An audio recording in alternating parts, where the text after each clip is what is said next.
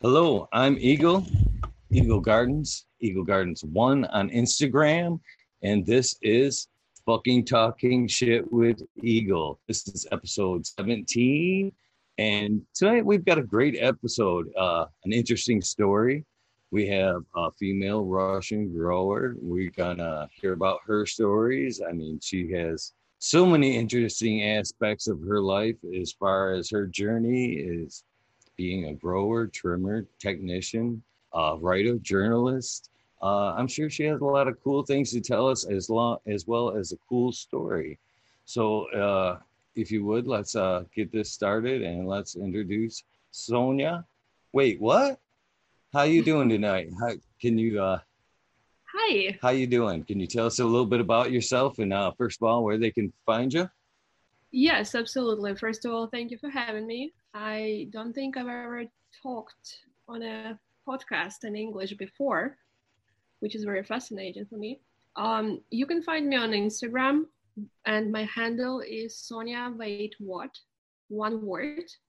Uh, wait what because my last name is kind of unpronounceable, and I gave up on telling people how it sounds.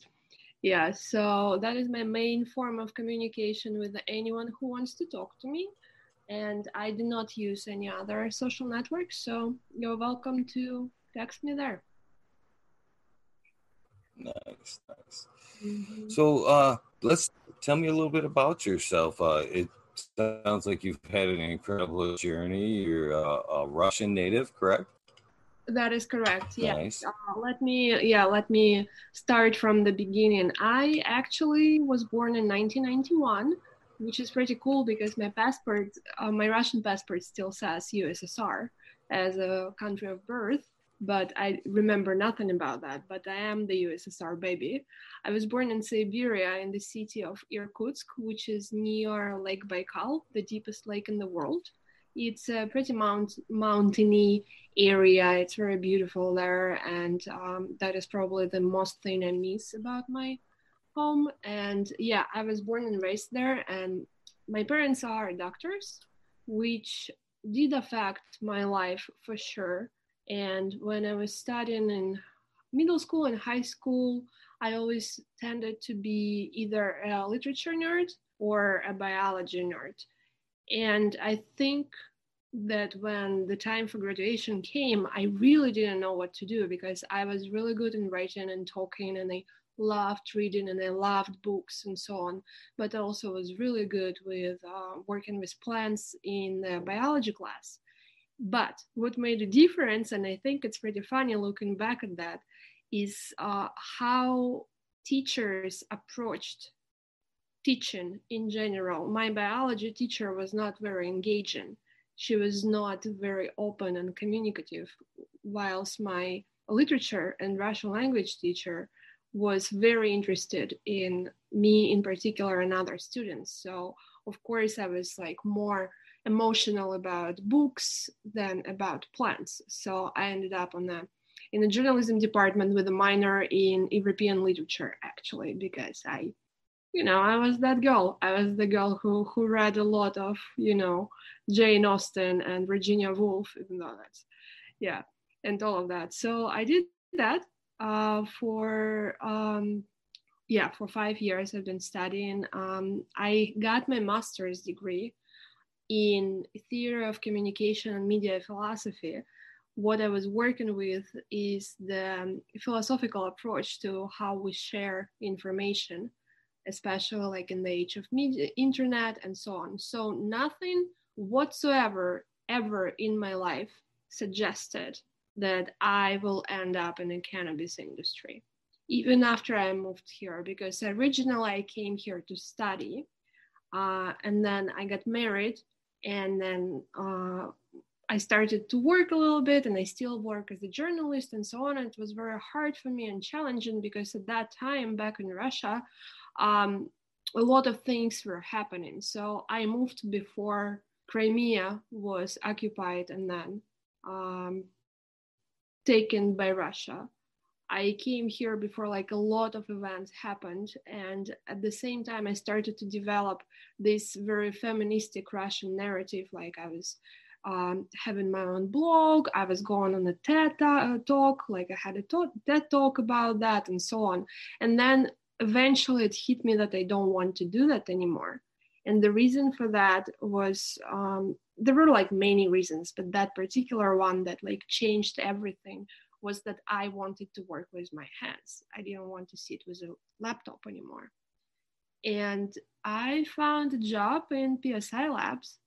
And uh, the job actually originally was just a customer service. So I was on the phone, which also was really funny because I uh, I had a heavier accent. My grammar was, I mean, it's still not perfect, but it was even worse then. And I still was able to handle conversations and take samples in and so on. And then uh, Labs just started, not just started, but they, we still were small. So they needed help at the back end. And I started to uh, be to be a person who was responsible for visual analysis of, of the bots that were coming in and of every sample. So my job was is to sit with a microscope and check 200 samples a day for mold, mildew, any infestation, foreign materials, and so on. So many, many pictures that people saw from PSI Labs from the results that they received on their samples were probably taken by me, like back in that time. So yeah. Do you have any questions so far? So how many uh so how bad were the samples coming in? I guess at that point, were with molds. I would say how many? What's oh, what was the percentage I, of uh, bad samples coming in? I've seen a lot of crazy stuff, and it actually. Um, I wouldn't say that it would make me sick, but some bats would look like they were trimmed by a dog. They were like hairy, dirty, I don't know what people were doing with them. This, and of course, uh, Michigan in general is very uh, prone for powdering to powdery mildew. We have a lot of issues with that because of our climate. And as soon as like the winter comes, the winter is wet, we're all starting to develop that. And the summer comes the thrips and the mites become active and so on. So it is pretty hard in general, in my opinion, for Michigan grower to keep uh, their uh, their crops sanitary and hygienic and many many samples that would come would be horrible including those that we would test for high times Cup or something like that and it would always amaze me why would you want to bring a bud from a garden that you know have pm in there? Because if you have powdery mildew on the bud you most certainly have it on the foliage as well, you know. Well, I would say in some cases, now if you're going to bring it to high times, I would hope that you would know what you were doing before you'd even step to a high times platform. But exactly. in the other cases, it, I would think maybe it was more uh, negul, negul, excuse me, negligible growers that weren't quite uh, knowledgeable in spotting the PM and they were mm-hmm. just bringing it in to test to see if it did have it because they were unsure of what they were seeing. Uh, I think they that may have been a little bit of it, but no justification on that. So, oh yeah, uh, it's, it's a little bit of a, uh, of a doubt about how it ended up there, and sometimes people really do not notice. Even knowledgeable growers would just miss something, especially if something comes for the first time. Sometimes it just take a while to just even see that the problem is present. And that's why I can give an advice that I would be given my uh, grow with whom I work right now. And this is if you can afford it, like I worked in a licensed facility right now, so it's different. But if you're still a caregiver, uh, get a microscope. Doesn't matter. There are like $130 on Amazon, very, very small with like a small screen and so on. And do it yourself because you do not want to bring in the bud to the lab or to dispensary provisioning center sorry not dispensary anymore and be turned down and not know what not know what to do with this product anymore. So start early start checking early. Every day 20 minutes a day walk around the, the, the garden if the lights are off, like use a green light or anything. Look at the leafage, look if uh, airflow is fine, and so on. Just do it constantly, and I can guarantee that the quality of the product would go up just because you're being vigilant, you're keeping an eye on it instead of just like letting it slide till the end. Or if you see a little spot of PM, you assume that the room is already contaminated and the powdery mildew is already colonizing your uh, plants. So you have to start and treat it instantly. Well, with that being said, uh, do you have any methods of treating it? Uh, yeah. You um, seem pretty knowledgeable on the subject, so uh, I think you must have some tips for the cure. Well, uh, funnily enough, when I was a kid, uh, my grandparents, who were scientists by day, also had a small farm. Uh, and that's the first time I was introduced to powdery mildew. And what they did, they made a mix of, and like this is not an advice, don't do that. But what they did, they made a mix of soap, of hard soap, like castile soap or something, and uh, baking soda and they would spray the leafage and then spray it with um, water.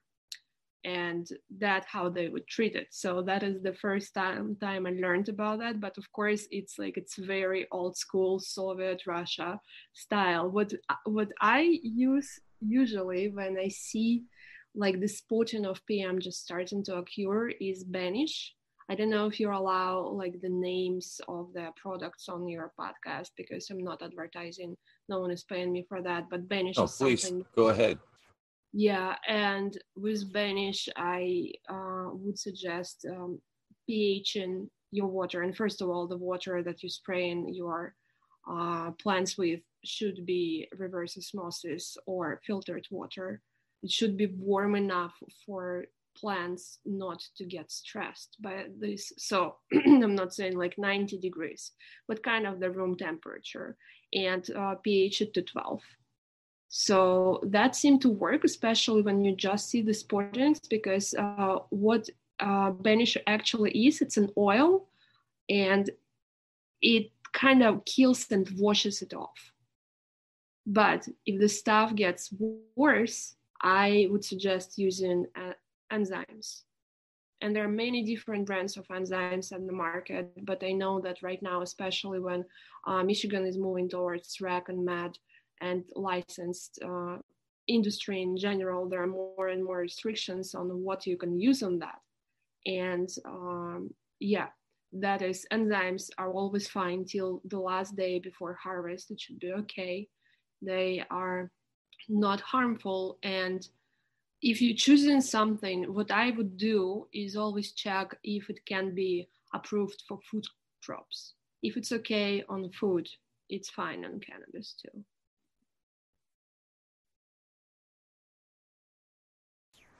That's very, very good advice.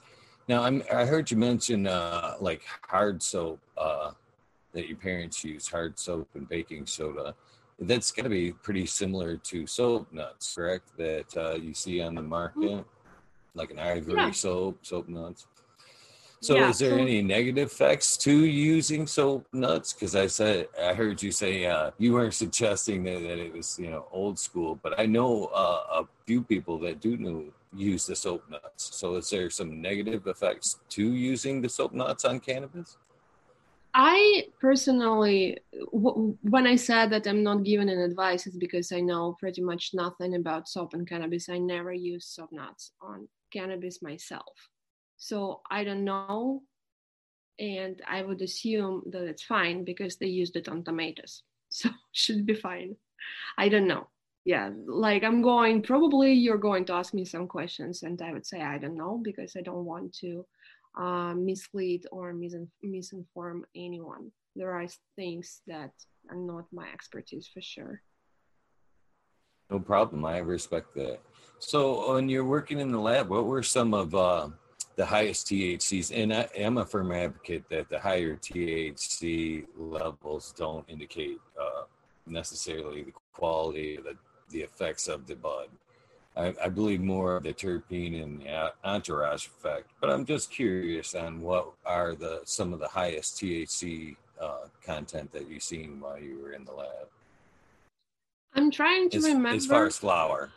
Flower, I think it was um, around 33 to 35, which was crazy, and everyone like went to look at that and just like that is insane there were many many bots in high 20s the high 20s is, is okay. And it's also interesting that i was working in the lab in the this period of like michigan cannabis industry when it was developing so fast. And when i just started to work like 17 to 22 was kind of the norm. And then like six months later it's already like upper 20s and like 17 and 22 is already like eh could be better you know but there are like there are some some bots that would be in 30s like 33 32 and so on. But uh, yes you mentioned that because i already um, talked to you about that. I do not believe in high potency as the qualifier of a good bot in general. Yeah because I'm a firm believer in that as well. Uh, can you tell me about the, what you know, your thoughts on that and how t- our terpenes can uh, more influence, uh, be more of an influence on THC and the whole effect versus just the THC in your in your opinion? Uh, in my opinion, we still have such a long way to go in the matter of discovering how terpenes affect human body and human experience and how they interact with THC, CBD, and any other cannabinoids. There are what, like 70 of them? I'm not even sure right now, right? But um, I think that what we do when we start paying attention to the number, to the potency, what happens in that we start kind of erase and this is not a race. This is the experience. This is a wellness practice and you're supposed to look at how you feel experiencing a particular cannabis strain right? So yes you can smoke a strain with 29% thc and you're going to be stoned as fuck.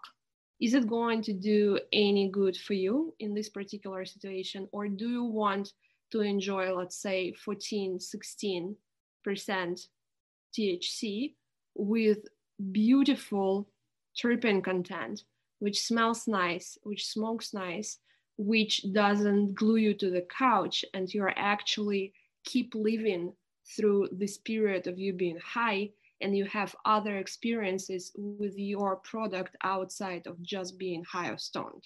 You know, that's where I'm coming from when I say that I do believe in terpenes because also terpenes are found all over the place, right? Bees have terpenes, like some insects actually produce terpenes the same as the flower would, right? And we know already so much about aromatherapy.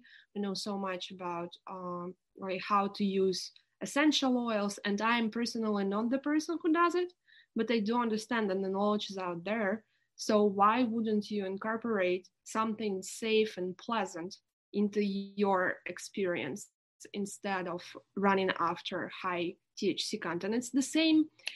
It's like how moonshine came into America. It was during the prohibition, right? Because you want to pack as much of potency into a smaller, smaller vessel that I feel that what happened with cannabis too. And now, you know, prohibition is over. We have wines, we have ciders, we have cocktails, and so on. You don't need to get fucked up for cheaper and for like small with smaller amount. You can actually make it a valuable experience, a part of your life. And I think that terpenes are essential in this. And if we're moving towards talking about health benefits, also first of all, no one knows because no one knows how they interact with one another as with THC. But secondly, I think that it's time to start looking at, into that. And I know there are labs in Oregon. Uh, I don't remember the name. I'm so sorry, but yeah, I read like this research that they start doing that just to see how terpenes can affect our well-being. I agree. Like 100%. I know that when I smoke flower that's super high in THC, I, I prefer myself uh, lower around the 20% range and something that is has more terpenes in it. When I'm smoking something that's over 30% THC, it usually gives me anxiety. I'm just like, uh, it's not one of the better smokes. I'd rather just, you know, take it down and have it be more of a mm-hmm. flavorful experience, like you just said. Um, what I'm kind of interested in uh, knowing is uh, your thoughts on uh, like say extracts and uh, artists mixing uh, terpenes in both uh, cannabis uh, derived and non-cannabis derived your thoughts on it you know that and uh, your thoughts on adding you know basically non-cannabis derived terpenes. I know chemically they're basically the same as if they're derived from a plant but they can also be uh, mocked you know, artificially, I guess. Mm-hmm. So your thoughts on all of them, you know, A, B, and C, uh, possibly being mixed in with extracts? I know nothing about potential harm of that, except, of course, if we were talking about tested product from a qualified licensed facility or extractor who has like good practices and so on.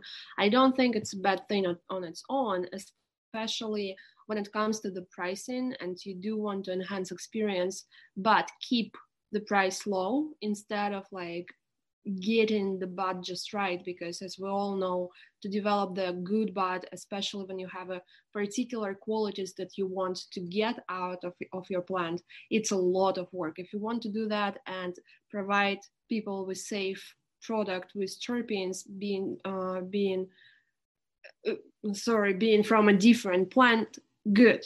On the other hand, why would you do that if you have so much opportunities in cannabis world to produce such a good product without using extra terpenes or in general like any additives i think that the lesser steps are taken the better in general but again i I wouldn't say that it's necessarily the you know the evil of our of our industry. It's not. Yeah. Nice. So uh, while we're talking about extraction, your thoughts on people taking that bad cannabis and taking it to the distractor, which seems to be a big thing right now in Michigan. Mm-hmm. People that are afraid of taking their stuff in for testing because they know it has PM on it or whatever. So they're taking it to the extractor and leaving it to the extractor to try to separate that stuff chemically. Uh, seems to be what has is going on here currently in the extract market. Is uh, that's where the stuff is going and people. So your thoughts on is it actually capable of filtering that stuff out in the extraction process. I know they say they can separate heavy metals and stuff like that, but I, and it just leaves a bad taste in my mouth knowing that they were there to be to begin with. So uh, is the extraction process actually that thorough? And are you seeing a lot of contaminants in the extract market? That is such a good question. I love it, and uh, it's interesting interesting because I emotionally 100% with you. Just like you talk about it, just like it tastes differently when you know that it might be from a plant that had like PM or mites on it, like in our head.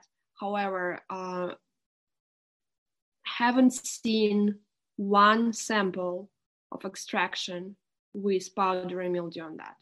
Seen foreign materials, seen high residuals like heavy metals or acetone sometimes and so on. Never seen the contamination with uh, bugs or mold or PM.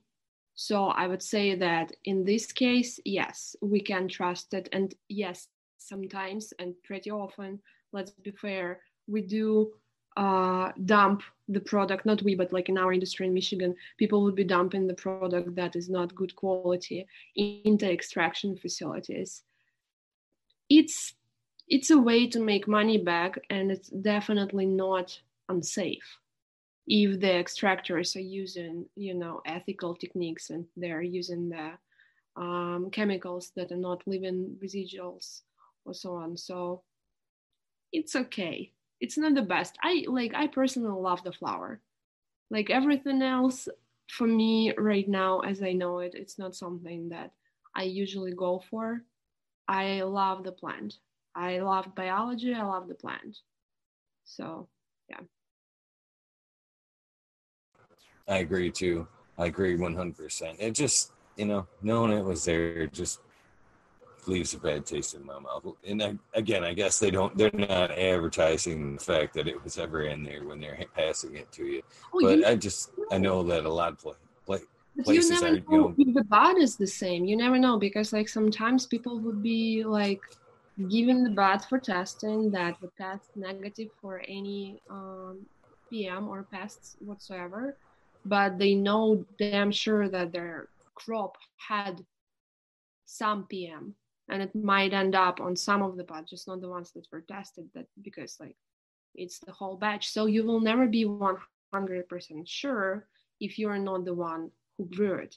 And I think that more or less it's okay. That's why we have practices here in Michigan and across the country uh, of testing, of relying on certification and so on. I think it's a, overall that is like one of the good things of um, what's going on right now in Michigan in particular. And yeah, talking about how it tastes, you know damn well that uh, the product that you grew tastes the best. And yeah, because you've seen it.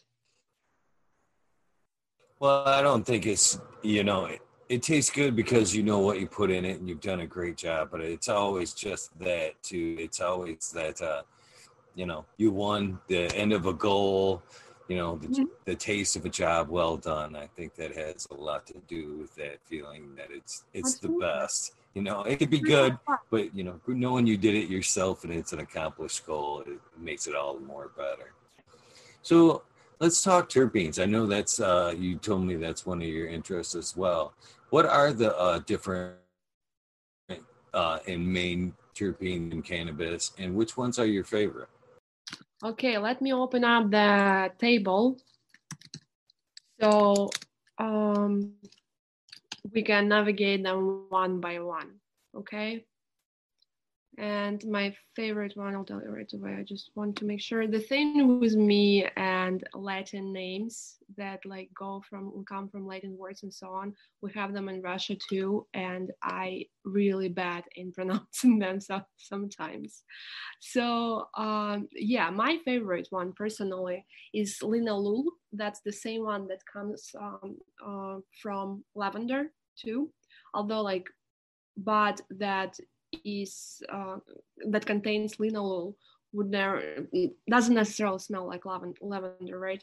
But I do like it because it's just very relaxing, very beautiful smell. Smell pinene, another one. It, it comes in the strains that are earthy, that are like piney kind of.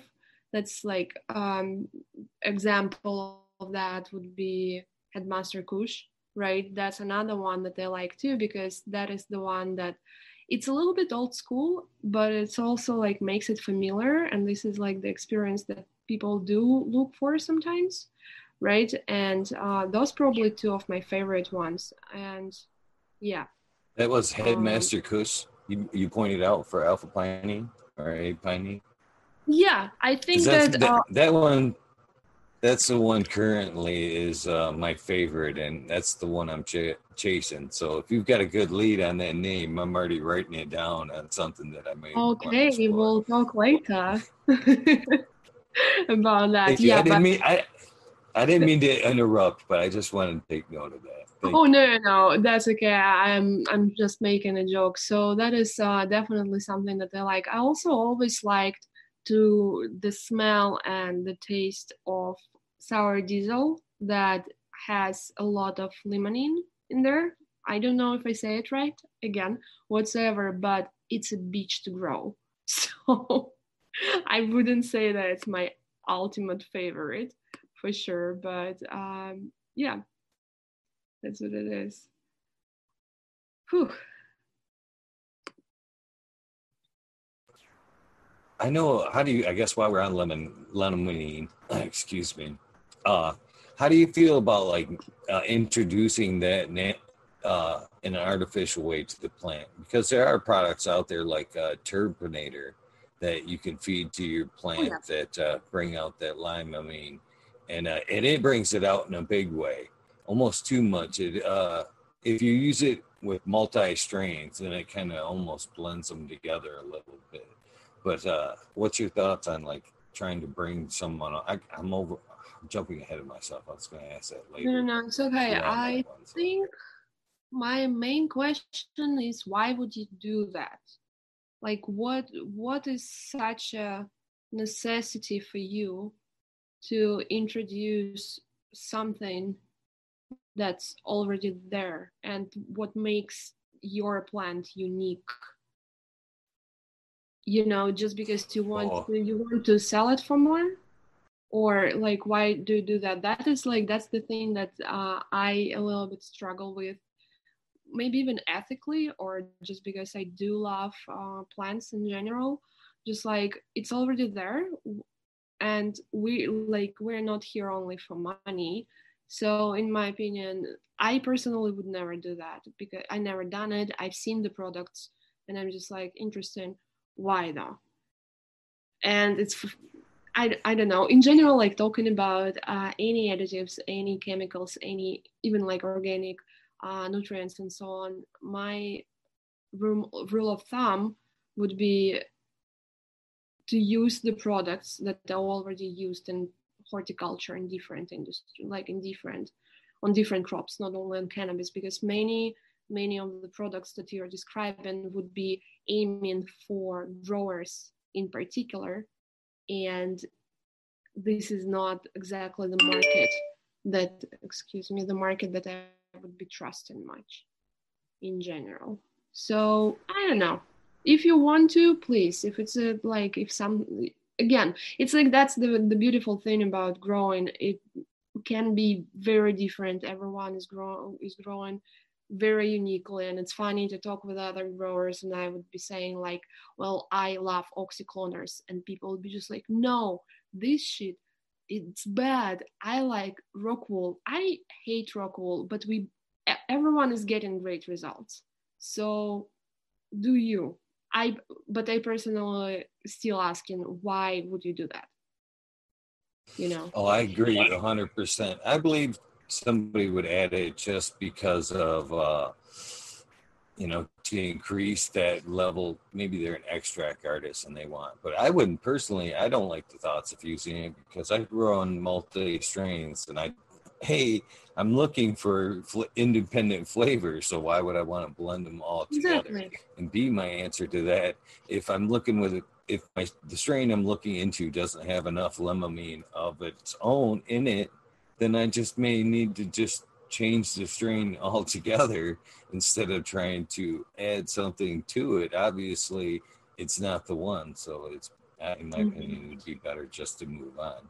So I agree 100% on that. Yeah, that's the beauty with uh, cannabis strains. There are so many, and seed, seeds are available, and seedling is fun.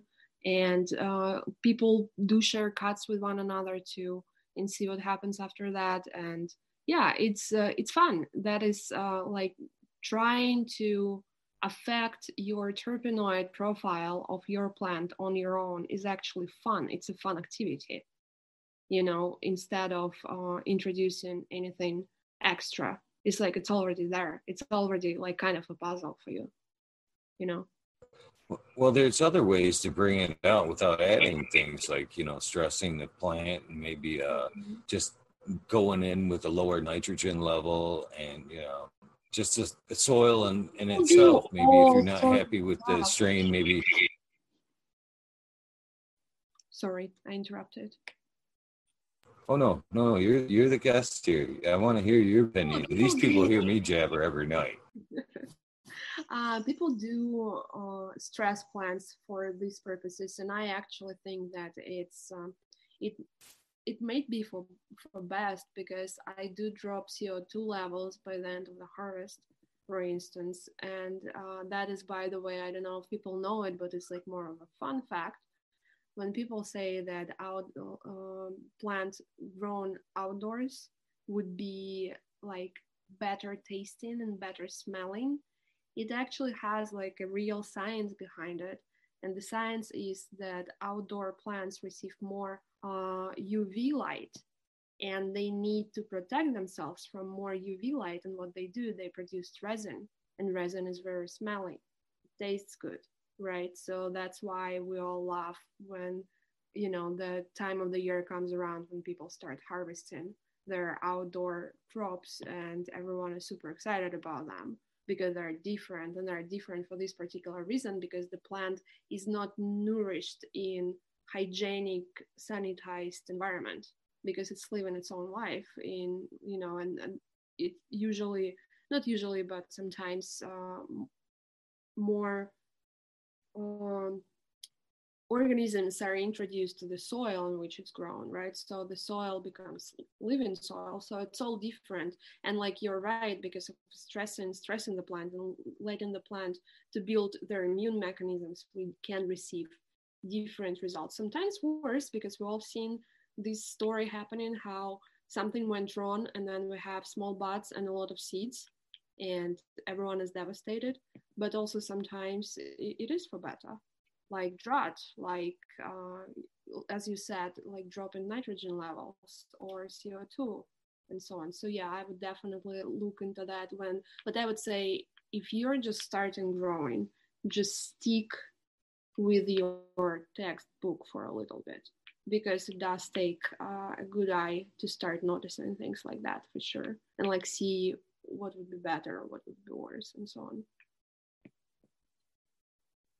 I was aware of the, the UV increasing the terps. I just don't like the idea of uh, bringing it indoors into my environment. You know, it's bad for my eyes, it's bad for my skin. So uh, I'm doing a good job as it's on, on my own. I just don't feel like taking the risk of bringing it into my gardens worth the, the overall end. And, th- and there's a lot of light companies out there that are trying to get you to introduce it. And I don't understand. You know, we have to work under that stuff. We have to go into the room.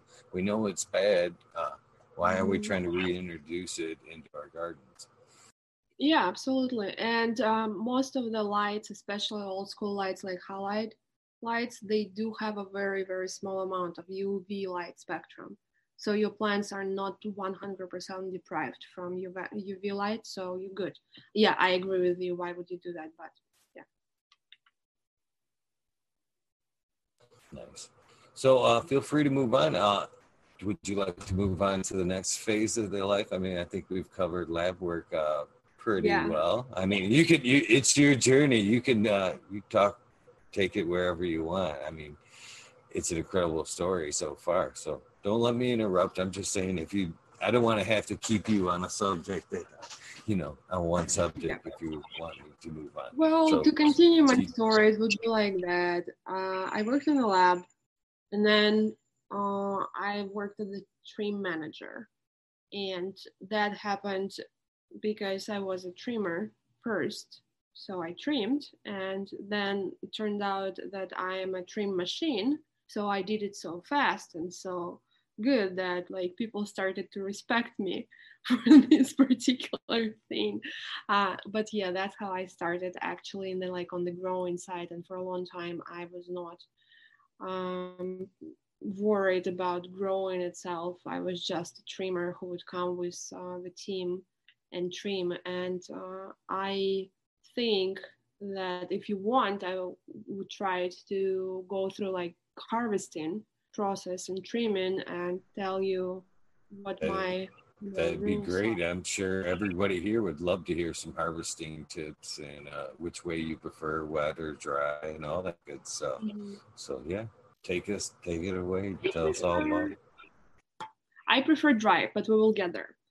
Um, talking about harvest, um, that is something that I also was doing for some time, and um, I know that many people do cure the plant in 60-60 condition conditions. What I mean by that, 60% relative humidity, 60%, oh, 60 degrees Fahrenheit, and they keep it like that. I actually found out recently that 55 relative humidity and 72 degrees is something that works way better for me. And what we started to do is like we harvest, we put it on the lines. Uh, the plant sits there, and of course it shrinks because the moisture goes uh, out of it. And then you kind of consolidate it a little bit. You move the buds closer to one another not like all together, but by strain, of course, or by plant, whatever you prefer, right? And then uh, it does take longer than 60 60. It's probably like 10 to, to 14 days. And then it should sit in closed containers to rate a little bit. Yep. And then after that, we would start trimming. And uh, we do dry trim, and there are multiple reasons for that. Um, the first one that, in my opinion, the bud smells better after after dry trim and that is something that i didn't believe for a long time but then i just like just for, for lulz uh, tried and um, trimmed some but wet and then dried it and compared it. Definitely when you cure it properly it does brings up all the aroma all the smell. It becomes like more uh, pungent and so on. So that's why dry trim is the way to go in my opinion. And another reason is that because it can take longer and it's fine. When you're when you're trimming that it means that you have only this amount of time to go through your crop right when uh, when the bud is dry you can especially when you have cycles and you have to navigate your timelines it's better to have this like room for you know variety in a matter of time so you can move it like day before, day after, it cannot happen with wet trim. So that's why I just like it makes more sense to me.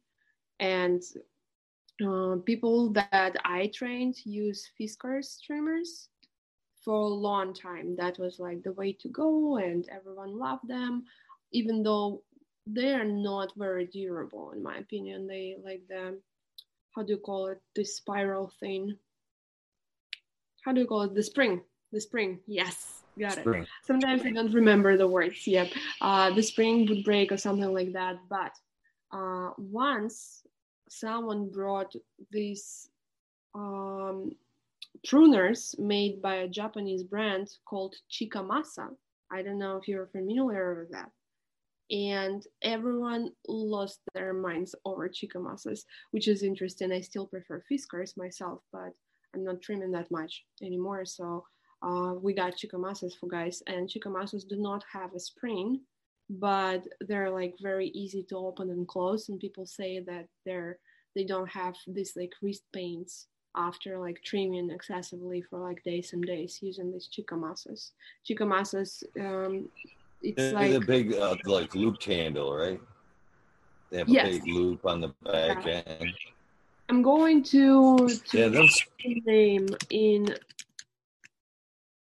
in the no it's not the name. Chica like this chikamasa that's the one. So in the chat later you can look at that and maybe uh, again it's not a promotion of a brand for sure. Uh, that is just something that people started to prefer and they are really i like them in the garden. I like them as pruners for sure. So yeah that's what we trimmed with and um, usually i try to show people the technique whatever worked for me explain like the main thing that helps people speeding up for instance is this idea that you rotate the bud not the scissors. And what i mean by that so people would be trimming and they would like do this with the trimmers. Instead of that trimmers should like work in one hand and you start rotating the bud. The speed goes up instantly uh, with that. So I show people everything I know, how I do that, and so on and so forth. I tell them how it's supposed to look. I always tell, like, imagine that you see this bud in the provisioning center, and you must want this bud. You must look at that, and it's trimmed beautifully. So do that. Takes a while, and but then I have trimmers who are so fast and so good, and I love them so much. They're like come in. By the end of the day, they have like two pounds trimmed and it's perfect. Love it. So yeah, dry trim, uh, chikamasas now. Uh, a lot of like sanitizing in between, and in the end of the of the trim cycle, uh, I usually sit down with all myself and lubricate uh, if needed and wash them and make sure that they're in a good condition and good to go for the next round. What can you suggest lubricating with? It's like kind of food safe or what, you know, won't safe to get on the buds and isn't something that might uh, be bacterial. People do coconut oil. I know that, and I'm definitely not opposed to that. I think that if you want to be 100% safe with that, coconut oil works great. Uh, I am not that good with that now. I think about it because uh, I just use the thing. It's like the bottle that you can buy in Home Depot and uh, that is to lubricate like uh, keys, not keys, locks, and like door, whatever. Uh, Graphite. Yeah, but then I always also sanitize them with alcohol because you need this stuff on your screw. You don't need it all over it. So I put it on the screw and then like I, I get it in and then I sanitize that around the screw. Yep. So, Good tips. Mm-hmm and people people do so many different things. Uh, some of them would stick the scissors into a sponge with alcohol like soaked in alcohol. Some people use like just put it in alcohol and so on. The good tip for screws if you use anything actually chickamauga also has screws why did i say it is not to cover the screw with the alcohol. So if you put it inside the uh, the cup it should like have enough alcohol to cover the blades, but not to go up to the screw. Because this way you do uh, strip it from lubricant so much faster and it becomes so much harder too. And with Fiskars, I also, I again, I don't know how many people know about that, but uh, with Fiskars, when I start the new pair, I always make the screw a little bit looser. Not all the way, not like super loose, because like the looser it gets, the wider the gap between the blades just a little bit and it eases up the um, in general the tension so it becomes easier to trim. Yeah those spring loaded scissors can really get to your wrist after a while especially some different companies. I've worked with some that are that spring's definitely uh it's not even a spring it's more like a coiled up metal piece and uh, them ones can work your wrist a little bit. I know mm-hmm. myself, and again, I'm not a paid advertisement. Uh, I like the Diamond Cut Co. Uh, company. They offer uh, they're they're just like a trimming company for cannabis, and they offer uh, a bunch of scissors. I like their brands. I'm actually kind of dragged my feet on trimming today because I was they just had a new shear come out, uh, like a 6.5 spring loaded mm-hmm. with like a thumb guard on it nice. I was hoping to get him today, but I did not receive him. So that no part on there. It, would have been early, but uh, I definitely love uh, new scissors. And I ordered a pair just like you're talking about the the gold ones with the big loop on the back to uh, to see. I've never used those myself, and I'm interested. I've heard nothing but good things about them, and uh, I'm Again, I personally don't like them for trimming, but people do that all the time. And when I just try them, when someone introduced them to me, I'm just like, oh, that's not going to work out. And then like people started to compete for them because there were like just a couple of them and they all wanted to trim with chikamasas. And I was just like, okay, if it works for you, it works for you. That's the rule that in general I have as a manager. I don't care how you do it. If it works for you and we have the result, whatever. I had a person who trimmed with like these small, small trimmers. They're like this big and it looked like a stapler almost. So I don't know. Whatever whatever works. Whatever works. I never seen a good trimming so, no. No. Um, so what kind of uh do you still do the trim work?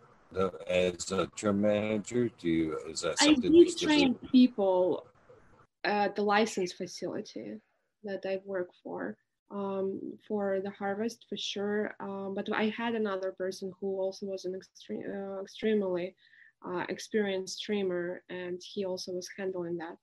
So right now, it's definitely not something that I do, but it's definitely something where I started.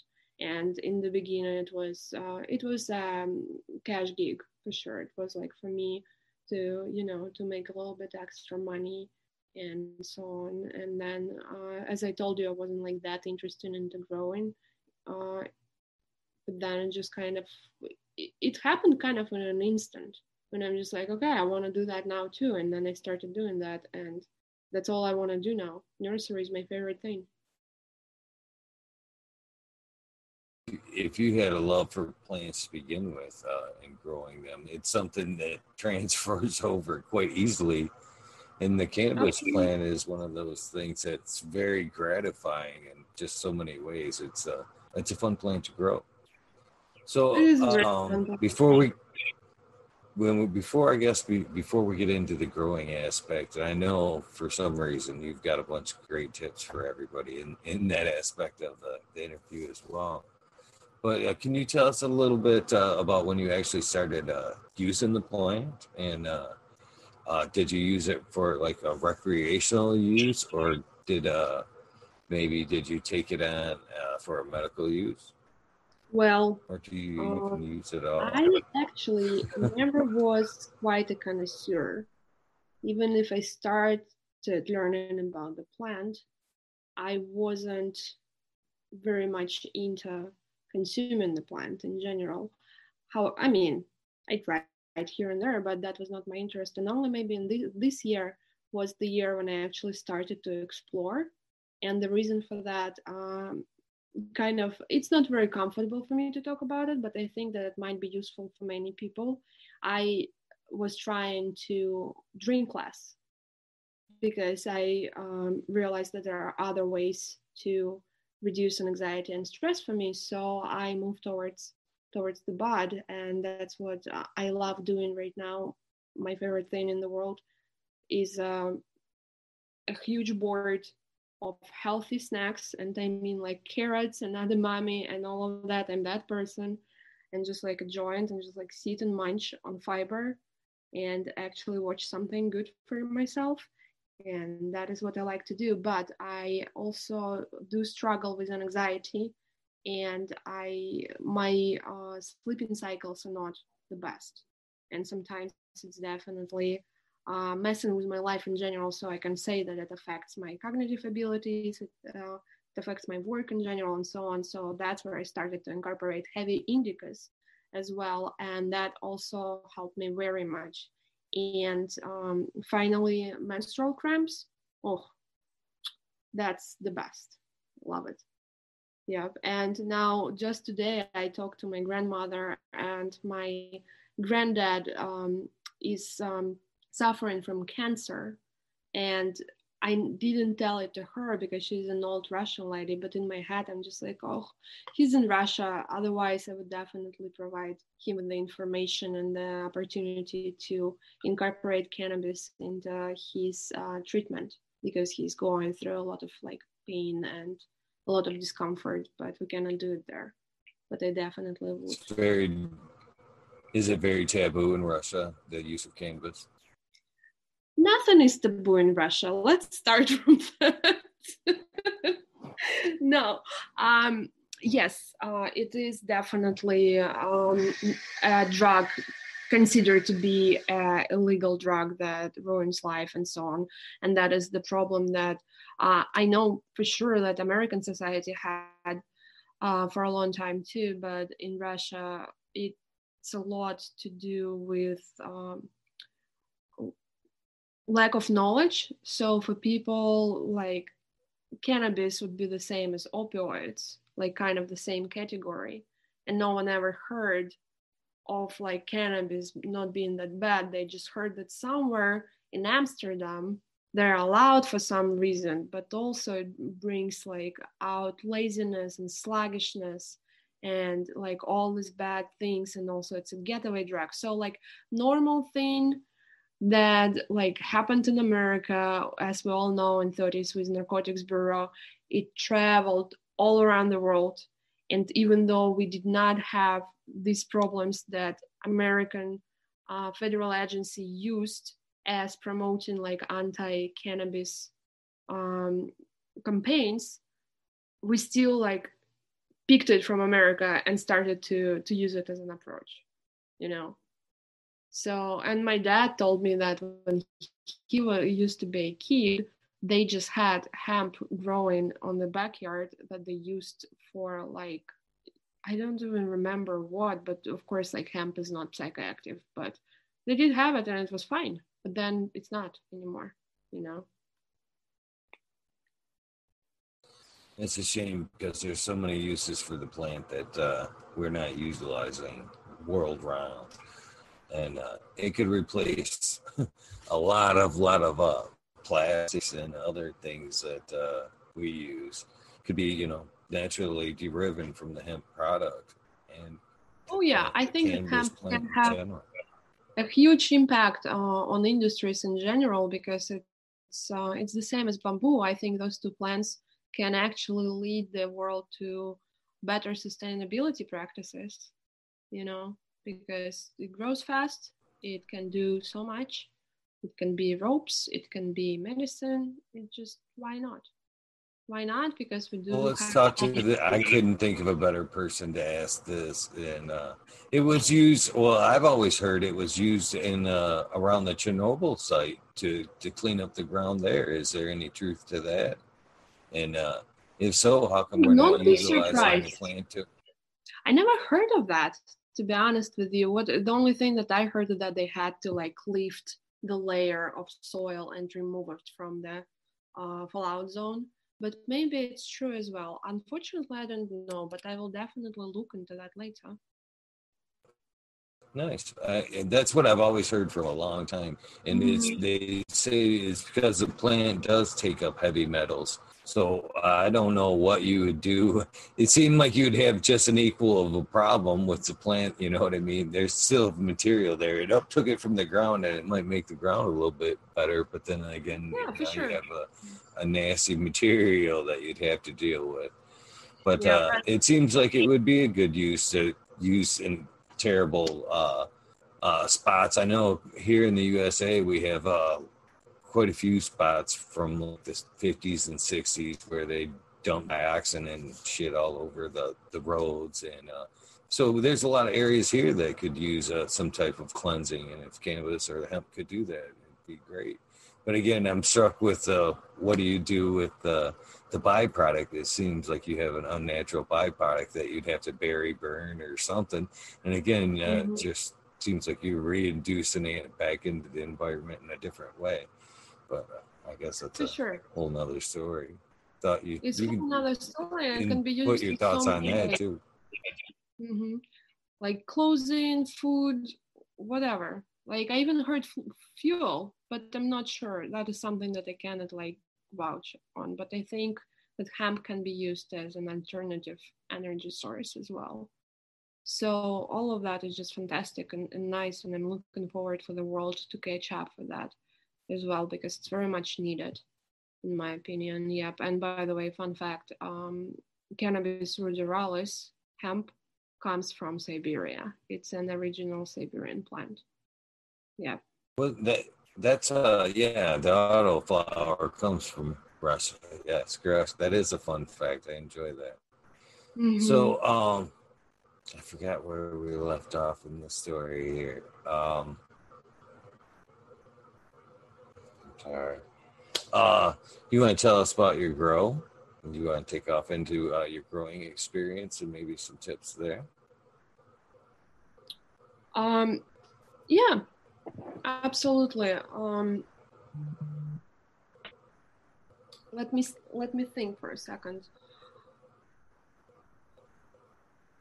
Mm, where should I start? Well, again, my favorite, as I already told you, my favorite thing to do is to nourish and tend to baby plants. And I know I like the plant all the way through. I like I like the blooming gardens too. I like the smell, like being there and so on. But for some reason, something so tender about them being in veg that I just that is my favorite thing. My favorite. I love cloning. I love. So now I just remember where we left off, and that was uh, I, I did because I I don't want to leave a story left untold. And that we were talking about uh, how what how you got to your cannabis use, and we were talking about if it was taboo in Russia, Is where we left off oh, before yeah. I so rudely interjected.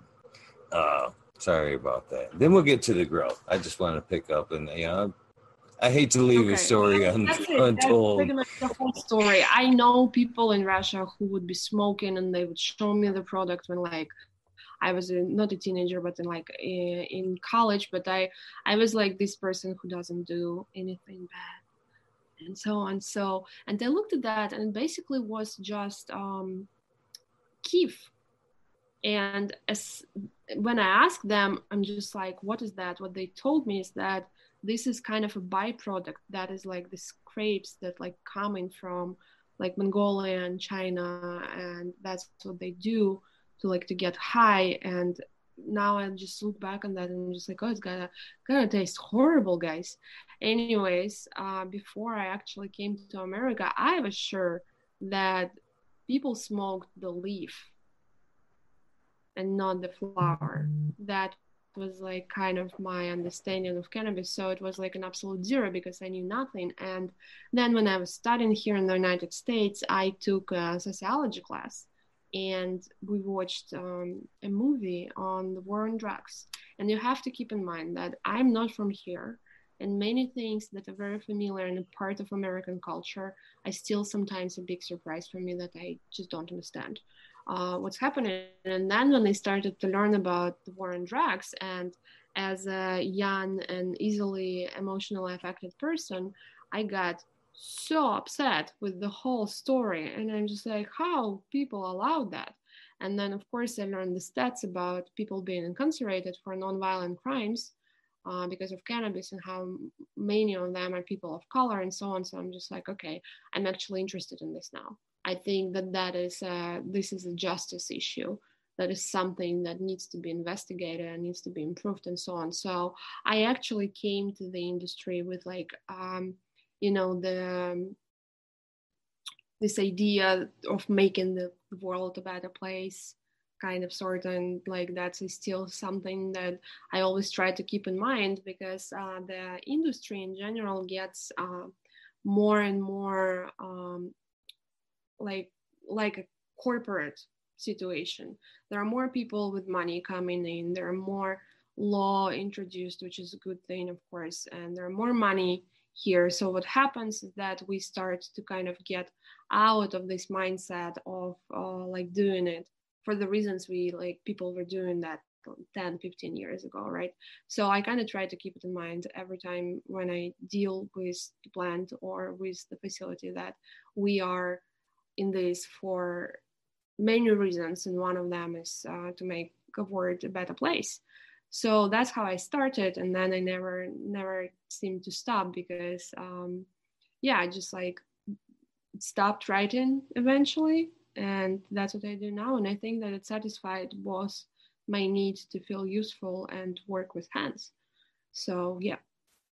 And rest of i started to smoke. Well, I'm telling you, I'm super excited to hear that you're making a transition from the alcohol into the cannabis. Uh, you know, I drank at one point in my life as well. I no longer do. It's been a long, long time. But uh, I'm always happy to hear, you know, people come on over to the cannabis side. It's a, yeah, such absolutely. a more safer, safer way to relax, yeah. I think. And let me tell you this: you seem to fit all the uh, characteristics of a grower there, uh, with the anxiety and the trouble sleeping. I mean, uh, most growers I know tend to have those problems. So it sounds like you're going to fit right into the next portion of the story where you're a grower. it sounds like you've already fell into that category quite well. So, uh, when did you grow in, and uh, what type of systems do you run? Can you, you know, what to walk us through that? Do you prefer it's a soilless medium. Yeah, I just like it's very standard. Coco. Mm, yeah, yeah. I think you mentioned rockwool at one point. What? Yeah, rockwool is used uh, for cloning sometimes, but my process goes like that. Uh, I use oxycloners. I, I don't know if you are like if I need to elaborate on that one or if you're. Nope. Um, I use an oxycloner myself. Yeah, I think it's, it's like uh, a DWC underwater underwater current type thing. But you're probably better at describing it than I am. yeah. um, been play, playing with oxycloners for quite some time actually and uh, my discoveries my own discoveries that i found out is that three smaller air stones are better than two big ones. We've been using like two i don't know maybe three and a half inches and actually once the store ran out of them and i got three smaller and i figure out that probably the distribution of airflow within the the water is better so that helped and then mm-hmm. yeah so Can I, I speak to that? to that? since we're on this uh, on the same clone that's what i run as well mm-hmm. i tried that as well because it comes with the the circulation pump and then the the stone that comes with them as well. And I've tried to run them both ways. I've tried to run it with just the undercurrent basically going around in there, which worked great. I've also tried it with just air stones in there, like you're talking. I've run multiple, kind of tried to spread them out so I had water mm-hmm. trickling up on there, and that worked very well as well. And then I'm trying them both together, and that wasn't bad either. but um, recently I heard uh, Jeff Lowenfels about this cloning. And what he was saying was about the stones was you're kind of just inviting uh, a place for bacteria to incorporate into clogged portions of the stone. So he was suggesting to mm-hmm. suggesting to uh, just eliminate the stone and uh, put just put the hose in there and just let it bubble. So that's what I've been trying actually. I kind of stepped it up a little bit uh, instead of just running them in the back there where they're just kind of flopping around. What I've done is I've went like kitty corner. I stick one in right next to the clone into the mm-hmm. bottom of the, the tank. So it's kind of, you know, bubbling up into the center from the corners. And I'm telling you what, I have noticed uh, an, a quicker root time and a healthier root time as well. So just pointing that out, maybe you want to try that one time and, and run to see if my results match yours. But I'm telling you what, and I've done a side by side with uh, the undercurrent and with the two in the, the corners there, and the two in the uh, corners there beat the undercurrent every time. Stronger, healthier roots. And again, I'm not, you know, harboring it. There's nothing, no place to harbor bacteria So maybe uh, again, I, I don't. That, I just wanted to throw that out because we're running the the same system there. So mm-hmm. again, please tell me about your garden.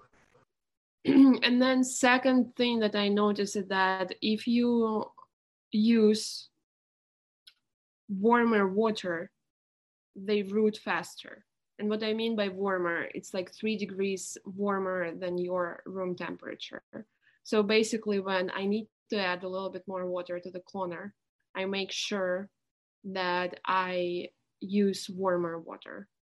And that speed up my process. And then I actually learned about that. I read about that. I heard about that on a podcast that actually higher temperature in the root zone helps the plants to root faster. So that's the other thing that I started to use. Yes, and um, yeah, we do cloning, and then um, we stepping up the plants into one gallons. That is my favorite plants because they're so beautiful and tiny.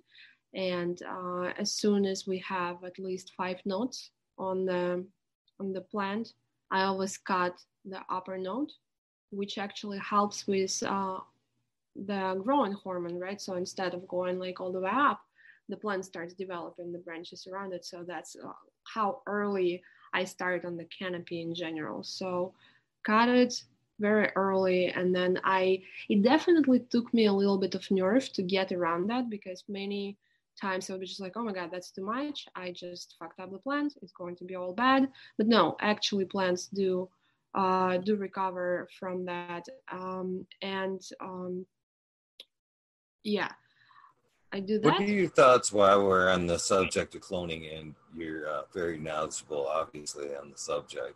Uh, what are your thoughts on uh, I know I do it. Uh, cutting the fan leaves, the shade leaves back, trimming them back to you know uh, limit transportation or trans. Or, uh, I'm sorry, I got caught in mouth. uh, there. Transpart. I'm not even gonna try it again. Uh, it limits okay, start, the, the start over. Let's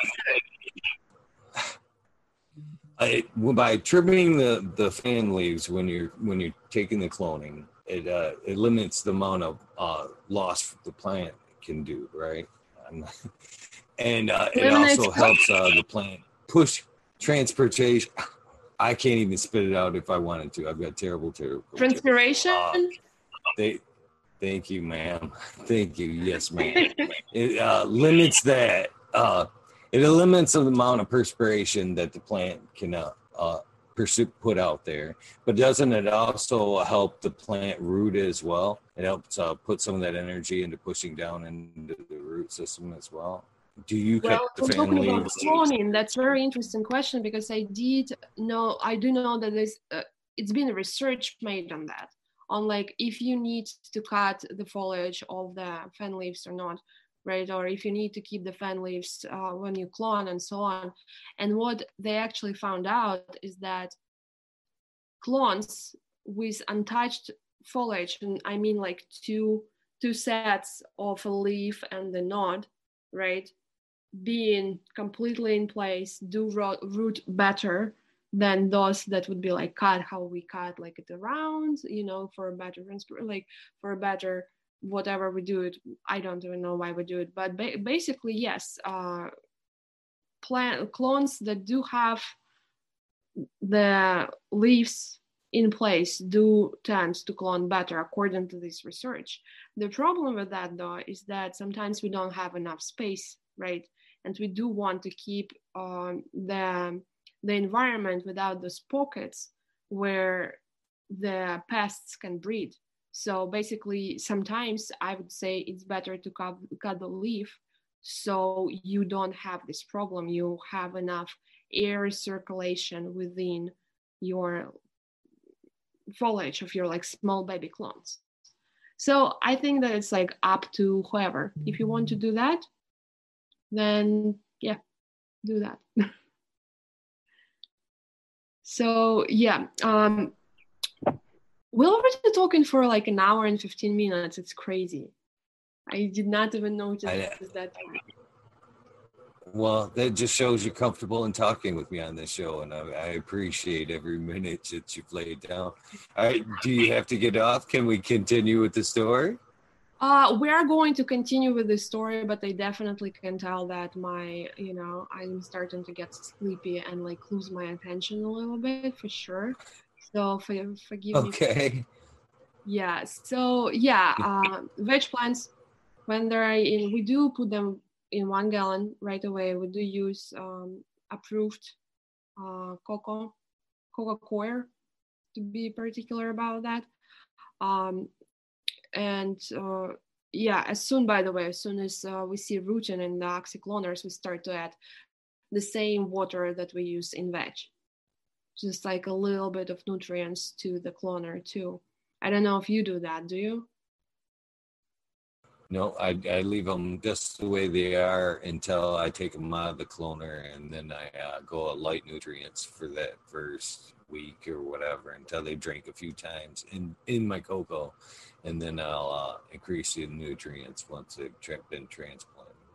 See that's what i mean. People do do different things and all get great results. So it's not uh it's not exactly uh the you know the exact science. Well exactly. That's what i've been uh, expressing from show one. Uh you know we all are putting out as best information as we can but there's a lot of ways to skin a cat you know what i mean?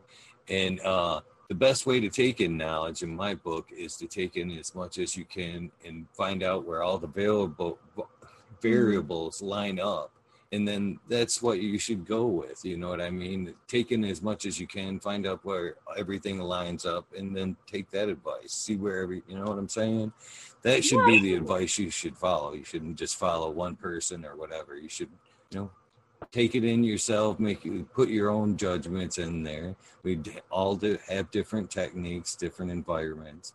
So yeah, you know, that's why I love having these people in so people mm-hmm. like yourself can put down how you do it and everything else and people can take in what they want and if it matches their system and, and it's something that they can yeah. you know apply to their garden or whatever then so be it but anyways, I think it I'm is sorry. very specific. terrible holes. Uh, oh, that's okay. That's a specific balance between two things because I do know growers who try to introduce new techniques, who try to do new stuff, who try to develop new tactics, which is good on its own. At the same time, do not invent something that's already invented. So sometimes if something works, leave it alone. At the same time, you always want to improve, right? So you want to introduce something new, something a little bit here, a little bit there, and like find out how it works and so on. And uh, yeah, I think that it's going, it, it's always going to be a little bit of a struggle. But the thing is, the more crops you went through, the better eye you have, the better eye you have for uh, specific needs of plants. And it's funny because it's not even like the direct knowledge. It's not that like you read about it in the book and now you know. You just seen it before. And you like subconsciously start to notice if like something works and something doesn't. Uh, for instance um, i am a big fan of super cropping that is like my thing.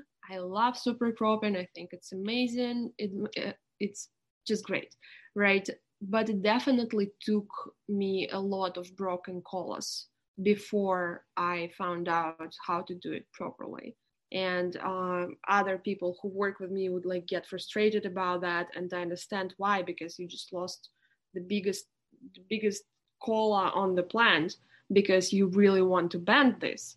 At the same time, as soon as you start to notice what works, what doesn't, when to do it, we started to do it earlier started to do it when the the, the plants just pre-flower and so on and the results are astonishing right? So now super cropping is something that we do. And it works like that with everything. And remember defending uh, be disregarded because it just didn't work. The plants would get super stressed about being defense uh, i'm super interested. So when you mentioned your uh, super cropping uh, pre-flower is that uh, like uh, within like a week or so into flower or just you know in veg before flower? Uh, when are you implementing? Actually, I do know a person who does it in veg too, and it works just fine. Uh, the way that I found it a little bit more comfortable for me is when you put them in the veg, right? And you put the first layer of trellis. That's when you see the distribution and the heights and that's like after that you open up the canopy right? You do find the right square in the trellis for every range so you kind of can see what can be adjusted. And that's why i say pre-flower yes like pre-flower is like when the when the knot like starts to get there right? So that's where i prefer to bend them because the other thing that it's going to have a trellis for support too so instead of just like going all the way down like you know more than 90 degrees it's going to lay on the trellis very like gently and then it's going to support the plant too. But the, th- the good thing with super cropping something that people don't understand is the people would say like oh it's kind of the same as like opening up the canopy. Not exactly because when you do bend the xylem of the plant you also change the flow of nutrients and hormones so you basically, when you super crop, when you bend this cola, it means that the branches around the cola are going to start receiving different amount of nutrients and going to start developing differently too.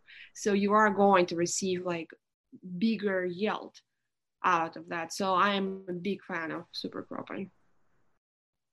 Now, when you say super cropping, that's when I kind of what kind of threw me off there. When I think of a scrog, I think of um, that to be more of a low stress training uh, technique. Uh, you know, gently uh, moving branches, you know, down without harming them and letting the plant naturally heal without you know, very much stress at all. But when I think of super cropping, I actually kind of think of more like you stated in the beginning there, where you're actually bending that you know stem and uh, mm-hmm. snapping it a little bit, making a little bit of a knuckle there. So yep. nutrients are kind of a going one way; they're not coming back down. So yep. uh, that's the what we're talking about here. So you're talking about uh, a couple weeks into flower, maybe you go in there and through your scrog pinch and yeah, I do. I do uh, the same. up a little bit. Yep, I do the same time when the first uh, happens, when I'm manicuring plants for the first time. That is usually when the super cropping is happening too. In flower stage, it's um, and what we do is we remove the lower branches that are not going to receive enough light or enough support, and they're not going to develop. So we don't would just disregard them whatsoever. So it's a little bit of lollipopping, but we definitely don't have this like long, long, long trees with like canopy on top.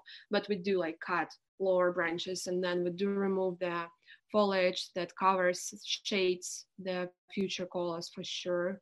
And um, again, those like pockets of the plants where the airflow is so bad that I am personally terrified of having powdery mildew. So that would go too. And at the same time, when we do that, then the super cropping starts to happen. And then um, after maybe two weeks after that, two weeks after that, sorry, uh, it's another round of like kind of adjusting your plant. And again, this is really scary because I've done it before when the whole crop would like go to shit because we didn't do it properly. Mm-hmm. So it's definitely it definitely has a lot to do with like eyeing and like being precise. But uh, then we started doing it again, and then for about a week, every day, it's my job to go through the whole room and to remove those leaves that I think are unnecessary, that are covering the bud and so on. So it's not only done twice in my case. I do it over and over and over again looking for like if the super cropped guys need support adjustment and so on. And if like something wasn't super cropped but like got big you cannot do that later when they start to flower because they develop a very strong stem and it's like a completely different story. It's harder to bend. So you stick the stake in there. So you support it with stake. And then maybe mm, four weeks before harvest is when i completely stop messing with that. It's done. Unless like something, uh, unless the foliage is dead and can be removed because it's dead, nothing is removed till the end of the harvest. Uh, so yeah, that is like that's my my rule. Um, talking about like I'm trying to to walk you through my process, right? Um, again, everything is very as you well, said. I'm not gonna lie. I'm not gonna lie, Sonia. I'm gonna play with that uh, super crop and then like you know week week one and a half two. I think I'm gonna go in there experiment. Yeah, just, uh, try it out. So, it's a lot of fun for sure. But again, like it's kind of scary. It's kind of scary. Um, okay, so um, I've I've been growing up quite a long time, and I, I like to play a little bit. I like we were saying, I'd rather uh, experiment with uh, natural ways of uh, bringing terps out and stressing the plant for mm-hmm. THCs before I'd rather uh, put something in there. So I I love this tip. Thank you very much. I'm absolutely gonna play with this a little bit. So please, I'm uh, looking forward to yeah to see the results. Yeah and uh, again if we're talking about um, mixing the water mixes right i again think that everyone is quite different and whatever works for you the same the same idea. If it works if it's not broken you don't need to fix it right? So leave it alone. Basically um, our mix is pretty simple. Uh, we did use silica, but we did give up on silica because uh, it didn't agree with our filter filters. So it became a pain in the ass to clean it all the time. But it was fine in the end of the day because uh, also something about silica is that what, what it helps to do, it helps to build the uh, plant cells um, walls, right? So it is very important for plant immune system in particular and so on. So people who struggle a lot with powdery mildew with like moldy conditions with uh, any sort of insects it's something that you probably want to look at because uh, silica in general does help with developing these like structures within the plant. However um, again i remembered about my dear grandmother um, diatomaceous earth is something that also can be used and what you, you do diatomaceous earth is just a powder it basically that algae uh, that algae walls too so just like it's white you mix it a little bit within your coco mix and you use it as like a um, soilless mix with like diatomaceous earth. The good thing about it too is that it is it's so dry and it's so small that it works pretty well on preventing uh, spreading of mites in particular and uh, because like and thrips because uh, the larva starts in the in the soil right? But when you cover like the beginning of your stem by the soil and diatomaceous earth when they start to crawl up they dry out and die. It's amazing. I love it. That's what my grandmother did. Maybe just again a wishful thinking and i'm just like okay it worked then it's going to work now. I'm not sure. Still doing that just in case especially when i know that some of like uh, we had like some problem before. So we do that. Uh, the mix is pretty pretty simple and easy. And um, three weeks before harvest we i introduce phosphates in the same rate as epsom salt that we also do. Um, phosphates do help developing the bud structure so in the late stage it is pretty important right so to to improve your yield and so on. Uh, and actually, this information can be found in an amazing book. Give me a second. Oh, here it is. Beautiful. Right there. It's called. It's called. Do you see teaming up with nutrients? Yes, it. Can't see it. It's a little. I'm sorry that it's reversed. It, Jeff. Oh, that's the one. We already talked oh, no. about him. He's actually agreed to come on the show here uh, in about a month. You might want to oh, check that out if you want when he's on. When when he comes on, I'll send you a link to make sure you can you catch that. Uh, I'm I can't wait for it myself. But, but this is very that is a great books. Uh, that is for someone who wants to learn about how the plant and the soil works on a very like affordable in the matter of like your knowledge your, your basis where you're coming from. This is great for like gardeners in general. So that's where you can learn about how phosphates in particular work on the plant right? So that's what we do and then a month oh, sorry a month a week a week before harvest we flush uh, keeping the same ph of uh, by the way when phosphates are introduced the ph goes to uh, two points up 6.4 instead 6.2 what we use. So because phosphates are absorbed on a different uh, different level of ph and then again when you flush it's 6.2 again for a week.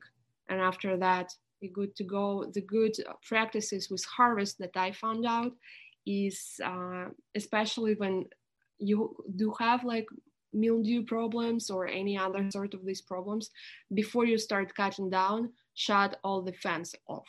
Because otherwise all this stuff is going to be all over the place. So or like powdery mildew spores and so on. So before we walk in like everything is off. If it's too hot for you lower the temperature but like this is not the airflow basically stops right? Uh, and also the same talking about the change in environmental conditions.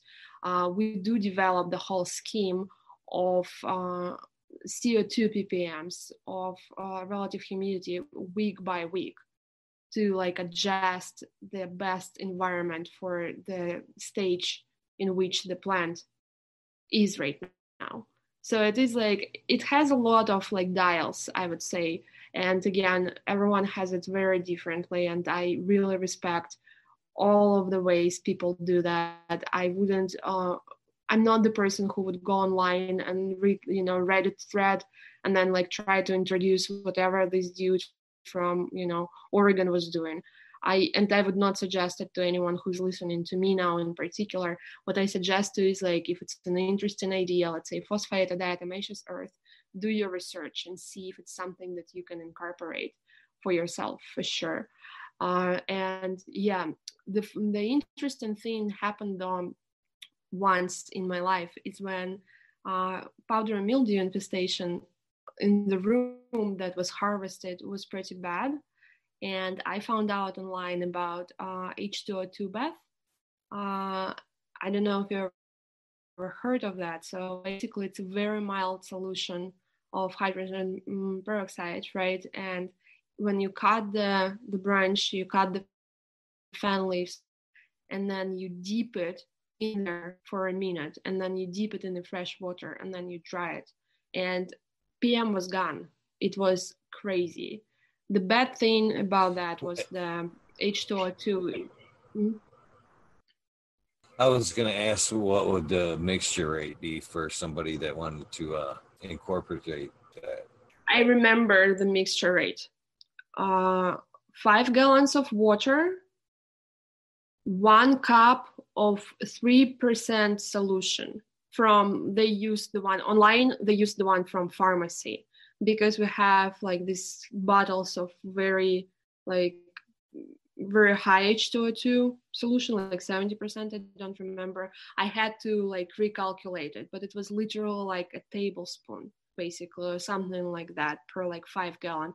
It doesn't need much. And uh, at on one plant i tried to add much to see like more to see if it would make a difference the thing is that h2o2 is so aggressive and like aggressive that it the bud when it dries it starts to crumble a little bit so that's why the solution is so low, but it did do wonders for sure. Again, I think that people need to do everything in their power to not allow powdery mildew on their crops whatsoever.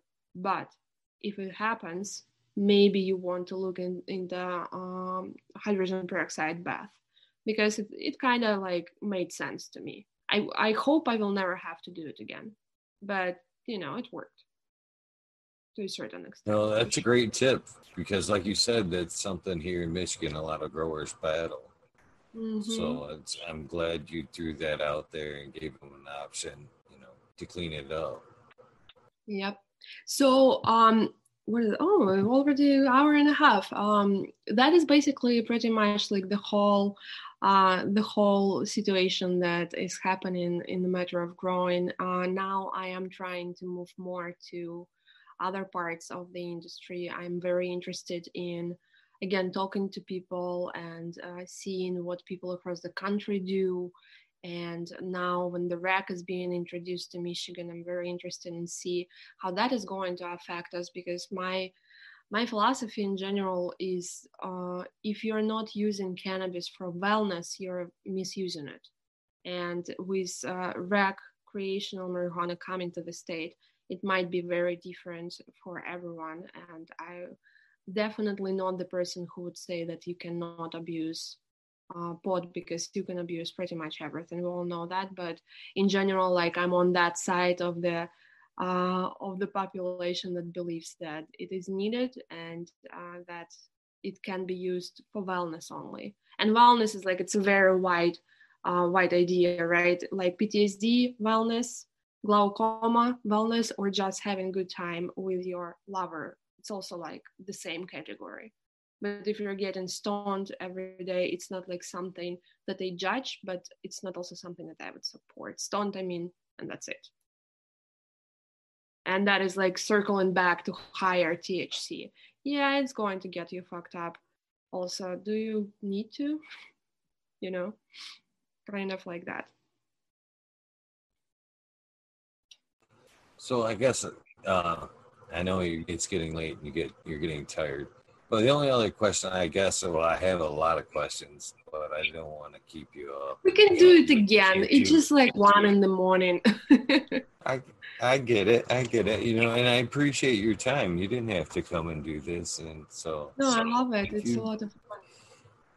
But and you you seem very passionate about what you do, and I do have a lot of more questions for you if you would consider coming back on. Uh, because, uh, uh, like I said, we're kind of we're kind of leaving off. I mean, there's a lot more in the room that we could go go through there. Uh, you know, mm-hmm. nutrients mm-hmm. and foliar feeding. You can do that for sure, but you have to keep like in that. mind that I never received proper education in that. So everything that I'm saying uh, should be taken with a grain of what what do you say grain of salt i don't remember uh, at this point yes, but ma'am. We, everybody knows that mm-hmm. i mean this is uh we're all just taking it in and making our own uh minds up on what we're hearing anyway. So but you know you have to get that knowledge in and this is such a great way to at least get it in your ear and make you uh, look into it a little deeper. You understand what i'm saying? They might hear something that you're saying and just you know i got to look deeper into that and that's what they should do anyway you know?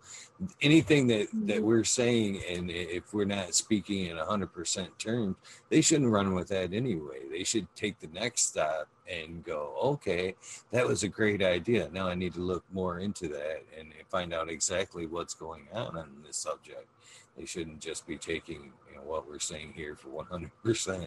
You know, writing it down as we go. They should be taking ideas to look further and deeper into. Yeah, exactly. So uh, that's why I, that's why the community is so much fun too. The you just always talk and you just share your new practices and what happened and yeah, I love it. I love. Uh, I have a favorite hydro store I'm not going to say which one because that would definitely be an advertisement.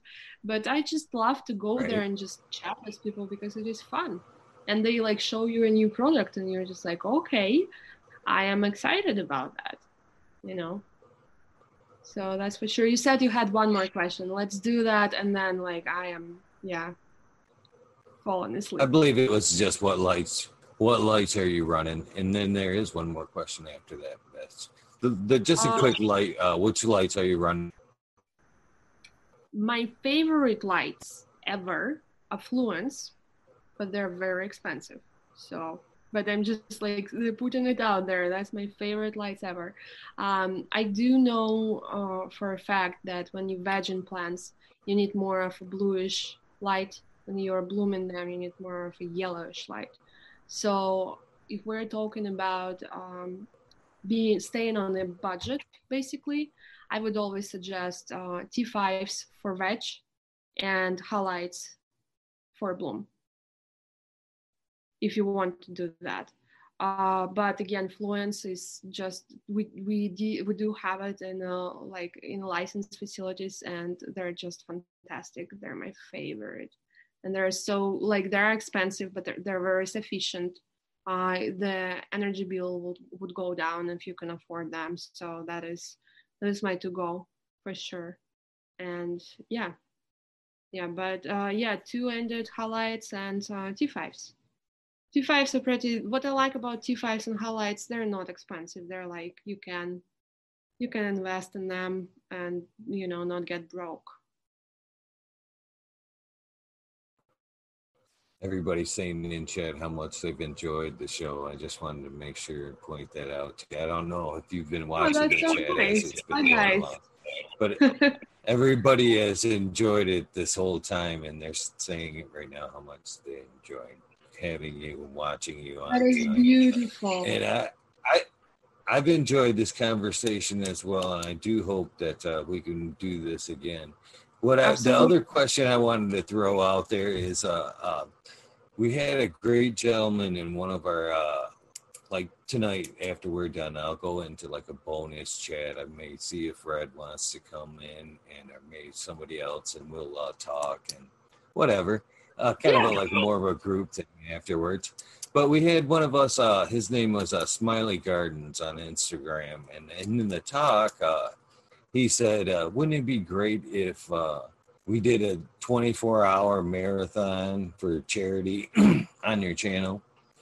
So uh, that's what we're gonna do. We're gonna do a 24-hour spree here on 420, which is you know the, the stoner holiday, if you will, and it's more or less a, an opportunity to say that we can have our little stoner holiday and do something great with it. So we're going to do yeah, the marathon, and we're going to ask everybody to donate to a charity. And I'm kind of, you know, feeling you out a little bit to maybe see if you'd come on and maybe give me a half hour of, you know, content or something. I would love for to. the cause.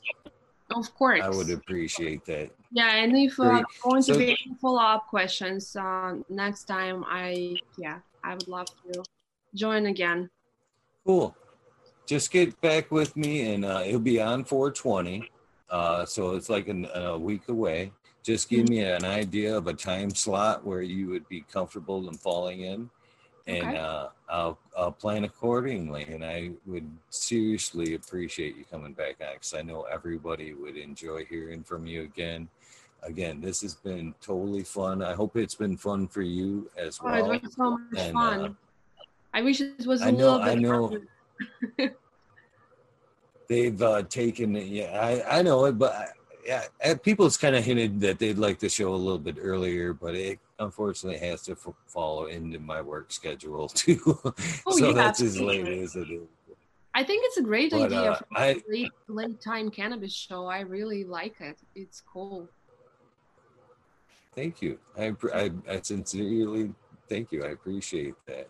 Um, I know a, a, lot of people in here in chat has been talking about what we've been talking about. So I know a lot of people have picked up a lot of pointers as well, not just myself. So I hope we can do this again, and I look forward to seeing you on 420. Please get back with me with a you know somewhat of a time slot, and I guess we'll chat then. Perfect. Thank you so, so much uh, for having me. I really, really enjoyed it. Thank you. You have a great night, and uh, we'll talk soon. Talk soon. Bye, oh, guys. wait. Bye. What? One more time. Tell everybody where they can find you. It's Instagram, I, one word. Sonia, wait, what? That's me. You find you will find nothing about cannabis there because my grandmother reads it. So some great some great artwork and uh, some uh, great photos. I, I look down at it's a, a great page. And in a, in a, way, if you have any questions, I'm sure she could uh, answer your questions through DMs. So absolutely. Thanks again for coming on, and uh, you have a great night. Bye. Bye.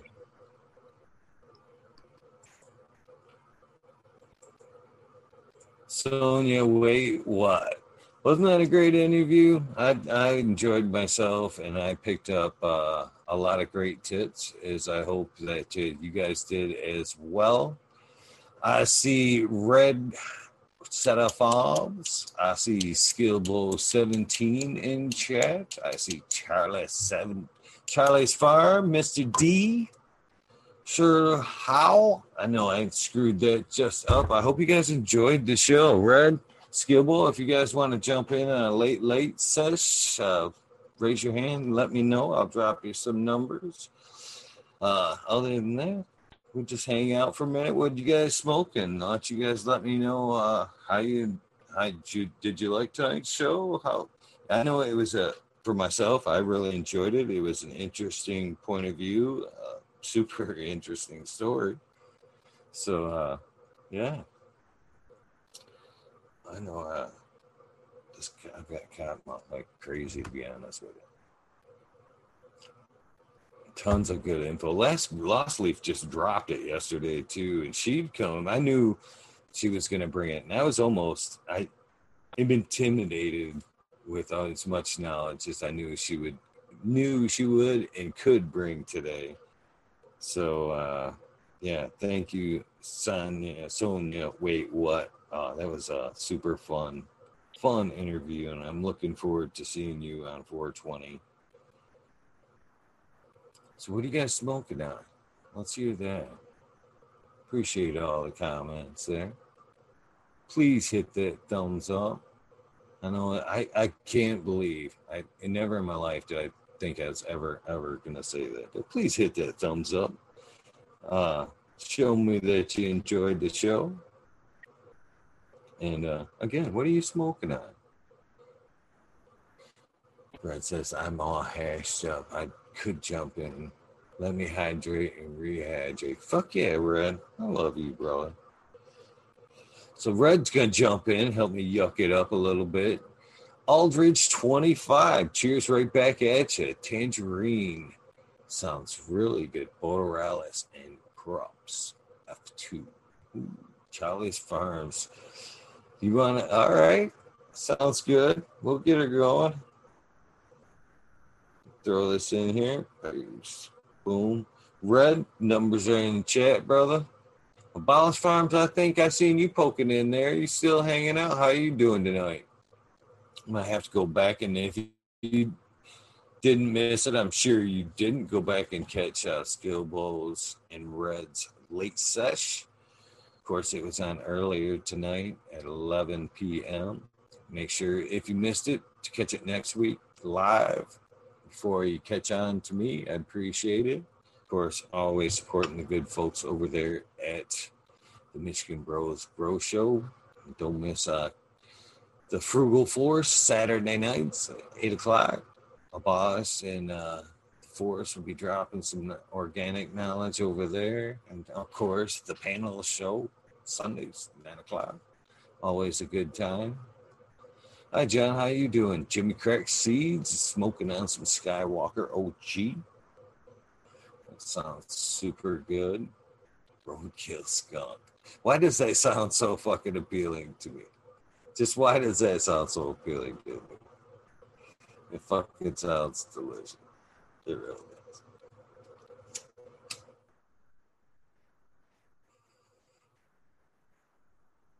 Hollis Farm says he'll jump in shortly. Well, I'll be sure to drop that in the chat then, Mr. Ballish.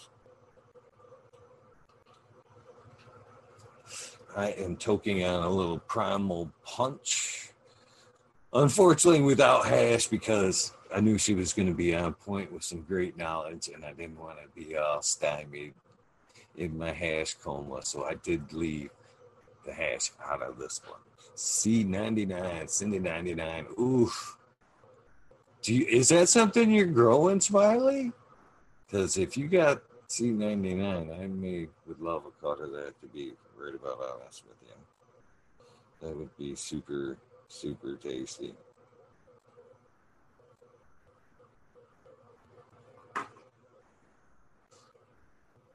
Smiley, if you want to jump in on this, uh, you're more than welcome to hit that too. Just saying. Just saying, brother. Just saying. Now it's the time to fire it up. Smoke a fatty.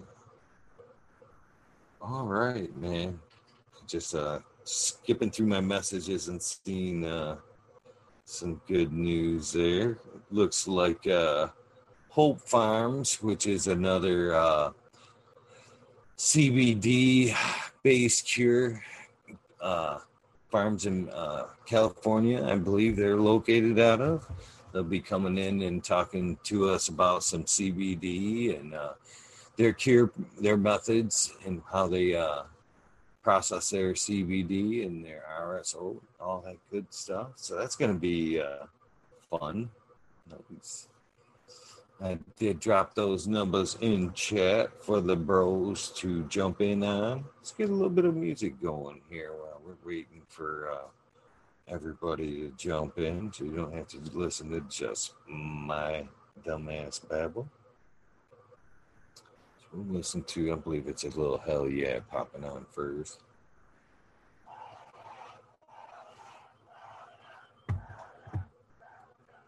I love this song. Need to go back in and find Smiley and chat. So what are you smoking on? Oh, hash time. I seen that. As soon as I looked up, hash time. That's fucking. Mm. Any Durban crossing. I haven't run out uh, Durban just by itself, so I can't give you any uh, advice on just running a straight Durban poison.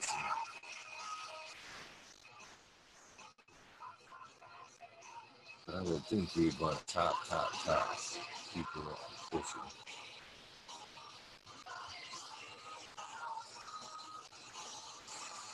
Tomorrow we'll have uh, Gardens here. And I guess since tomorrow is the day, I can go ahead and divulge our topic. Tomorrow we will be discussing psychedelics. Me and Tanazi Gardens will be discussing psychedelics tomorrow night on fucking talking shit with you. Is that a subject that uh, interests you guys? I know it is me. We'll be talking about the psychedelics and also the medical uses for them. I'm totally interested in the subject myself, and uh, can't wait to hear the knowledge uh, is going to bring, drop on us. He said, yeah, that's very vague. this should be a fun conversation. Uh, I think I'm gonna have a good night tomorrow night. I am very, very stoked about it myself. For Van. Super easy to doors from out high turks. That's very true. It's very mold resistant too. Good thing.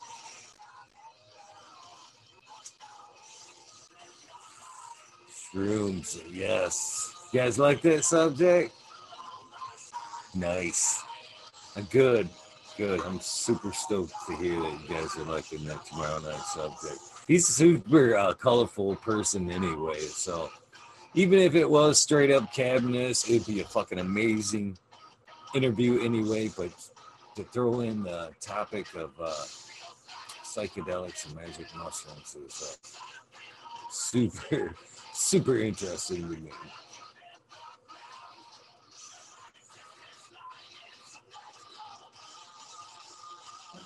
My man smiling. I got off sidetracked talking to you awesome folks.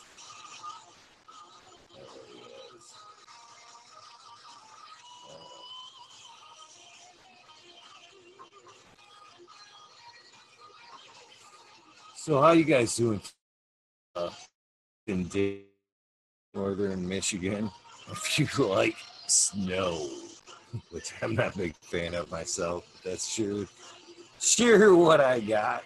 Tons of it at one point.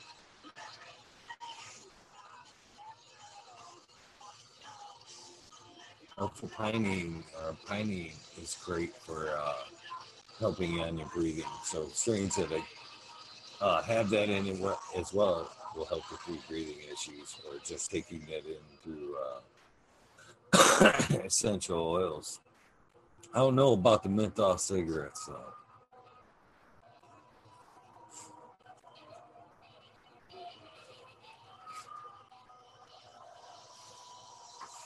Skillbo one, waiting for me to let him in. I just seen you, brother. Hold on, I'm letting you in. Let me in. There you go.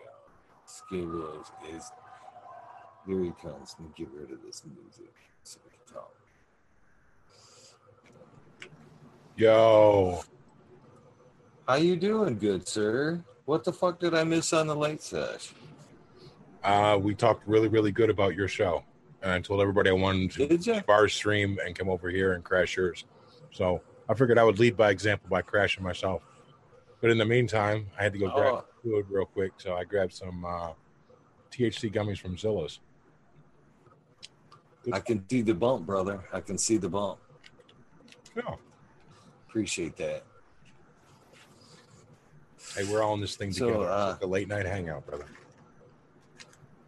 Man, I hope you were able to catch some of that great interview.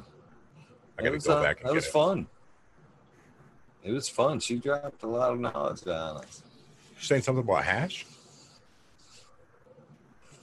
Oh, they were talking about hash and chat there. I, I said personally, I said I laid off the hash because uh, I wanted. Oh, you, you don't want to be stymied. That's what it was. That shit made me laugh.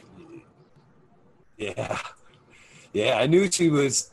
I mean, her bio when she sent it to me was super intimidating. Almost. I mean, writer, grower, trimmer, trip from Russia, artist. I mean, it's there was a lot of knowledge there, and you both know you both know my uh, terrible texting in chat. So she actually uh, there we go corrected my grammar in in text, and I was like, oh, "Got you, huh? shit." I better be on my p's and q's for this one. I am going to be paying attention. So yeah, I did leave the hash out of tonight's joint. Cheers, Jimmy Crack Seeds. What's happening, brother? Hope you're doing good tonight out there. Smoking on something good. Alterage 25 says he's smoking on some hash right now. I'm excited. Yeah. It looks like that. So the interview kind of went a little long, huh? That's pretty awesome, dude. Gave you a couple hours. Yeah, yeah. Time, yeah. Yeah, I thought that was amazing. I really did. And uh, she also, I don't know if you caught the end of that. She agreed to uh, kick in some time on the marathon. I did see that. Well. Yeah, that's. I'm glad that you announced the very that. End. It's really awesome. I, am glad I got to catch uh, her on here for a minute, which is really cool. So Sonia is one of the few people I've like allowed in my house. So yeah, man. That's if I love you, you've been allowed in my house. Sequence has been in my house. He knows. Shout, I appreciate out to Sequence. on that. That was an awesome, awesome guest to get on here. and as well, I'm sure that uh, a lot of women growers were nice to. Uh, it was nice to see, you know, for them a woman grower. Nice change of pace to see a, a woman grower on the farm.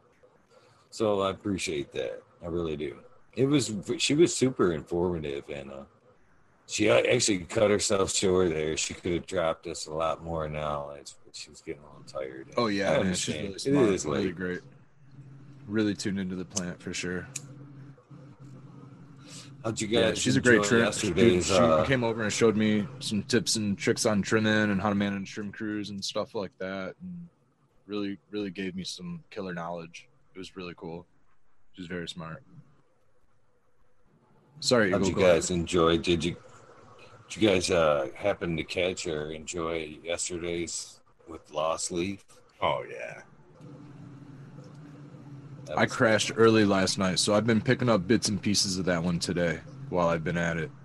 Uh, most of my day I spent on the phone trying to troubleshoot my furnace problem solvings, but I got it mostly figured out. So I unfortunately didn't get to do too much listening to that, but once I get back in the garden, I'm gonna do that. Oh, it's. I got. I also got to catch up on Sonia's too now because I only caught the last chunk of uh Sonia's little uh, interview with you, so I only got to see her signing off. So I'm really excited to catch the last couple episodes. Maybe I'm a little bit biased right here, but I think it's awesome to have so many people putting out so much content, especially now when people have so much extra time on their hands to try to fill their days with. You know what I mean? So we're definitely glad. Everybody in chat, cheers. Hope you're getting ready to smoke along with us. And uh, I just want to say thanks for being part of this awesome community and thanks for letting me be a part of it. Yeah, I Eagle, agree. thanks for I being agree. so open and just inviting us on too. I appreciate that. Cheers, chat. Cheers, cannabis community. Not got much love for you guys, you know. it's better to have a banner amongst friends than to just sit here and try to uh, try to babble in front of the microphone as I smoke. So thank you. I appreciate. No, you turned into quite the pro here on episode 17. I think you've actually hit your stride. You know to your, your cues are good, brother. I'm I'm really impressed with the leaps and the bounds, and your viewership is right there with you, man. I see the same names in your chat every single day that I see. Shout out Trinity Farms. I see you out there, brother. Yeah, thank you. Shout out Trinity Farms. Appreciate you, man. Trinity Farms has dropped a positive compliment on every fucking episode. Said kept it up, keep it up, great content, appreciate it. I, them them comments right there really, you know, help you dig in and make you want to do it more. I know you guys see them in your stuff as well, and it's. I don't think maybe you guys don't think we may not see them or whatever, but I know when I see them uh, compliments, I'm fucking stoked. We let abolish farms in here. So Eagle, just because I'm on the talking late, look, I gotta bust like out the big time floating in space. The Eagle roller. What's up, uh, shit talkers? Nice. Well, you know it's funny because doing, our brother? our episode we just did on the late sesh is we did it with Dank Man Dan. And if you didn't get a chance to check that out, please go back and watch. He is one of those ultra positive people that always has something kind to say and it's like I told him, he is an example of the good cannabis community that we always brag about. And, you know, I see a lot of people in this chat too that are always supportive. You know, just it's great to see, man. It's great to be a part of it. All right, where are the jumbo papers at, right? You got the jumbo roller, no jumbo papers. Oh, you got no, jumbo weed? No, dude, look. Jumbo weed? My my daughter bought this for me. This is what I keep my papers in. Oh, there you go. It's the space. space it's the space that's cats, man. About. That's that's a, it's a very and it's even got the glitter handle too for the extra coolness. Abolishes in space. He's out there in the. Let's say there's my little paper holder. Somebody in the last the last show said it looked like Abolish dropped out of hyperspace in the uh, Millennium Falcon when he showed up. Yeah, I'm having to travel deeper, deeper into space to unlock the the true nature of the Force. Red, you didn't think I had large papers, but shout out to Mammoth P and my local grow shop for giving me the hookup on the big papers and the built-in filters. So I'm still in the game, coach. Re- I'm That's going back all I have throwing hash in there. Is giant papers. But you know what? I don't know why I don't have any down here. What is going on? You know, I had them Mammoth P papers for a while. I can't bring myself oh, to roll with man. them. Like I just want to look at it. It's so fancy. No giant papers. I'm gonna have to just it's go. so fancy. There we I think since since you you got me started with the hash in the in the la- last show there in the late sesh, I'm just gonna keep the hash rolling, Skillbo. That boy. Eagle, I'm smoking on some hash tonight, buddy. I t- actually took my joint apart and I'm re-rolling that fucker to put some hash in it because so I feel left out.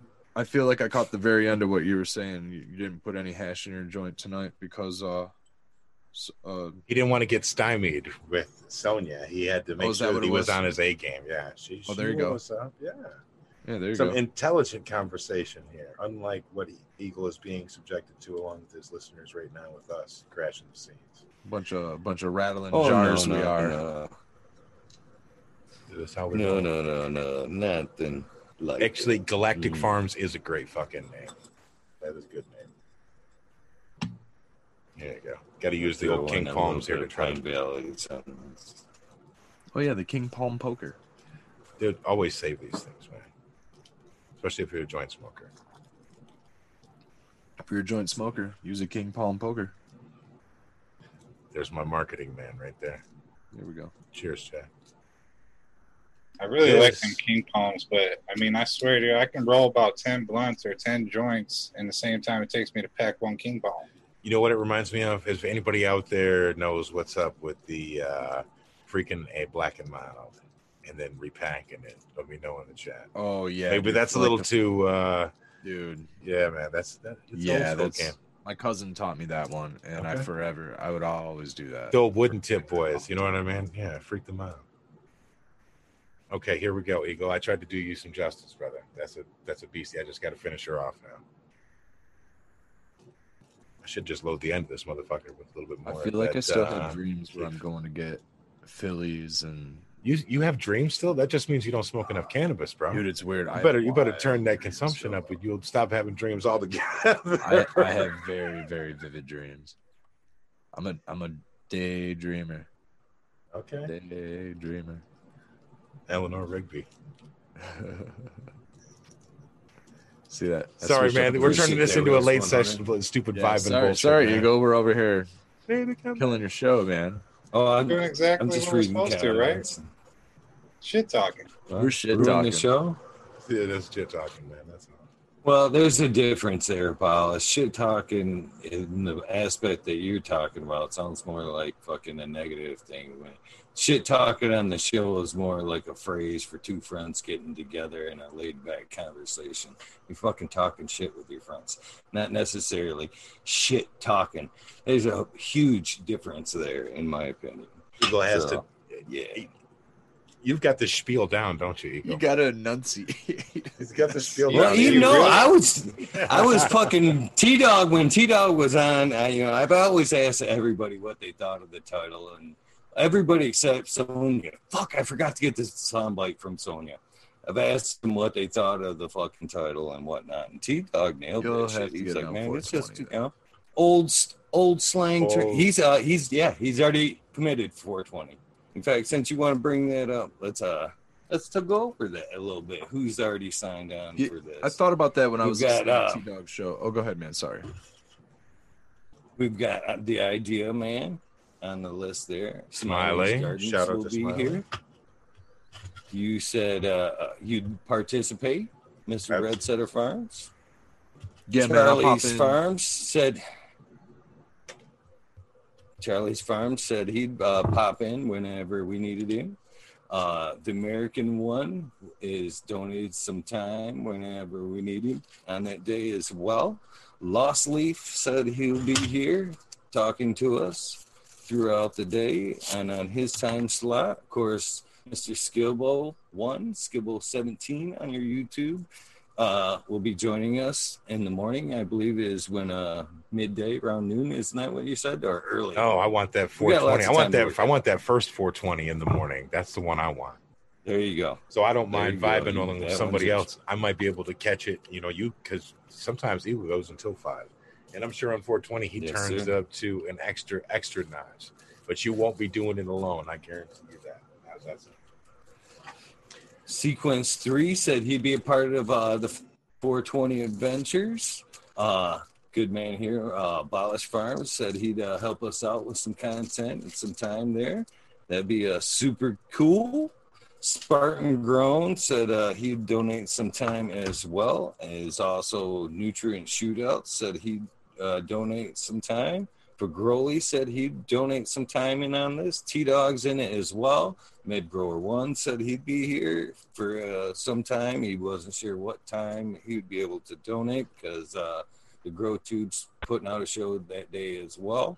But whatever, I'll take what I can get. And of course, Sonia, wait, what? Just said she would donate some time as well. And I have a ton of invites out, so I'm sure that list will tomorrow. This, that's a that's a star-studded cast, man. A life Damn. of its own. That's that's really good, man. that's going to be hell. Four twenty is going to be jamming. We have to make it extra special, so, man. We have to. I mean, if if the only sesh that you can get is the YouTube community sesh, I mean, shit, you know we're gonna have it fun. I know somebody's gonna say some funny ass shit in the chat. I'm looking forward to it. Yeah, chat's gonna be rolling all day. It's gonna be really cool. That's gonna be fun. Oh, did you see that uh, in the it, reels? I got it one to here. It says reels uh, 100 underscore 212. This show is sub cool times 10. He would love this. I hope you realize what that means to Eagle when you say that. Yeah, yeah. I agree. That I'm glad you pointed that out to Eagle. I can't let it go by. Headstoner's fault. Too. I got you. It's been a good experience, man, and uh, I love all the support from you guys and chat and all that. You know, it's been fun. You know, Michigan has a, a unique community. We really do. We're not. Uh, we like to see each other succeed, and that, I think that sets us apart from all the other marijuana communities. and not only that, we uh, seem to be picking them in, uh, robbing them from everywhere else. You know what I mean? We've got all the great growers in our community, but we seem to be uh, snagging them from all across the country. Heck, I've seen people in uh, these chats from the UK. I've seen a couple of them from India. Got viewers that pop in all night from Canada. I mean, it ain't about just. Uh, it's, it's a global cannabis community. community. thing. It's global, man. Yeah, I'm not seeing him in chat, but there's a dude from Australia in chat on the late sus just a little bit ago all over cool? I, I, I, was looking through my analytics last night, and uh, the, like the people in other countries, I'm like, there's actually people not only just watching this in other countries, but it's being translated, you know, in caption in English across the street screen. So not only are they just watching it, you know, they actually have to watch, you know, the screen for the translation and everything. And I'm like, wow, that's that's amazing. That's just amazing. It blows my mind that, you know, a little grower from Michigan could fucking touch anybody from outside exactly. of this little region. You nailed it right there. Yeah. It's pretty, it's pretty cool. It's really cool. The analytics are fun. I'll spend hours looking on there, like seeing like exactly how many women watch compared to men, like what what countries. Uh, like it's really really cool. It really is it's international. Fucking, it's terrible too, Apollos. I find myself it's like Facebook or Instagram, like exuberated times a fucking hundred and shit. I find myself checking that YouTube creator fucking thing way more than I do my Instagram anymore. I'm like, all right, because this is who's looking at me. But this is a lot more personable because this is real time interaction with people. Like Aldridge just told us he's from Texas. Shout out down there, deep in the heart of Texas. It doesn't get more foreign than that, no doubt, bro. Richard is in the, the UK. Good morning, Richard, from across the pond. Yeah, share this content on your social medias. Yeah, like Facebook, definitely, because we don't really do too much on there. I don't think any of us do. Nah, we. And that's a pretty. There's actually a pretty big demographic that grows and is interested in cannabis that is only on there too. Cheers, Mr. Come on, guys. You didn't think Eagle was going to leave out Facebook, did you? No, you know you. That's a, that's one of the older nests that you held, I'm sure, for social media. I don't post it, but to it, but lately, since uh, like even on the iPhone, I found is fucking. I hate my iPhone, but there's little things that I'm starting to like about it. Like from my Android phone, I can uh post to say um Instagram and uh, Twitter and Facebook. You know, I had a pushable button, so I can, you know, that's what made me start reposting to that old account. I was like, hmm, I've got you know a lot of followers over there I haven't connected with in about ten fucking years. Why not let them? I'm still know I'm still alive and doing something. So I started throwing shit off that way. But I just thought it was cool as fuck. But now from the iPhone now. One one positive from the iPhone now. I can. Uh, everybody knows I have some. Uh, there's Eagle Gardens one, Eagle Gardens MI. There's Eagles Tats. There's uh, the Weed Nerd Misfit one, uh, Motor City Misfits. I have all, but uh, with the iPhone, I can post post to all those accounts and Facebook and Twitter, all one press of a button.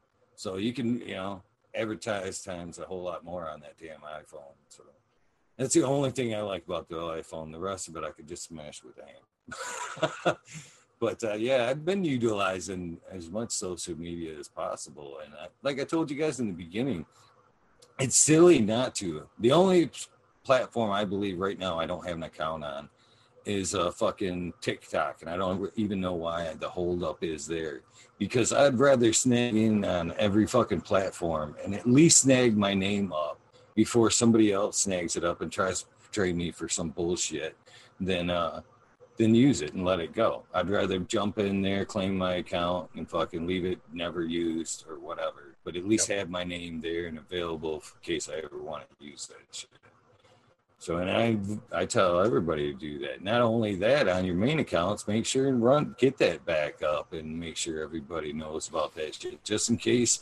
And I, I preach this because I've lost so much over the years. That's why a lot of people don't know as much shit about me as they do because I've been doing this for a long time, but I've lost fucking so much content in the fucking Dig Den when it folded up and fucking MassRoots when it fucking folded in. I've seen a lot of fucking communities what uh, weed chat forums fucking fold in and in an instant you're like heartbroken. Not only did you lose touch of a community but you lost track. I, i'm guilty of uh like back then that was my records. You know what i mean? I didn't even take oh, i was terrible at taking records back then. I would make a post and when i wanted to know basically what was going on and flip back yeah, through man. my feed and i'd go okay i put them in flower that day. Okay cool and I used my social media as kind of my notepad, and that fucking sucked because once all that shit folded up, well, guess what? It was all gone. So that was the other reason I started branching out and making counts everywhere else.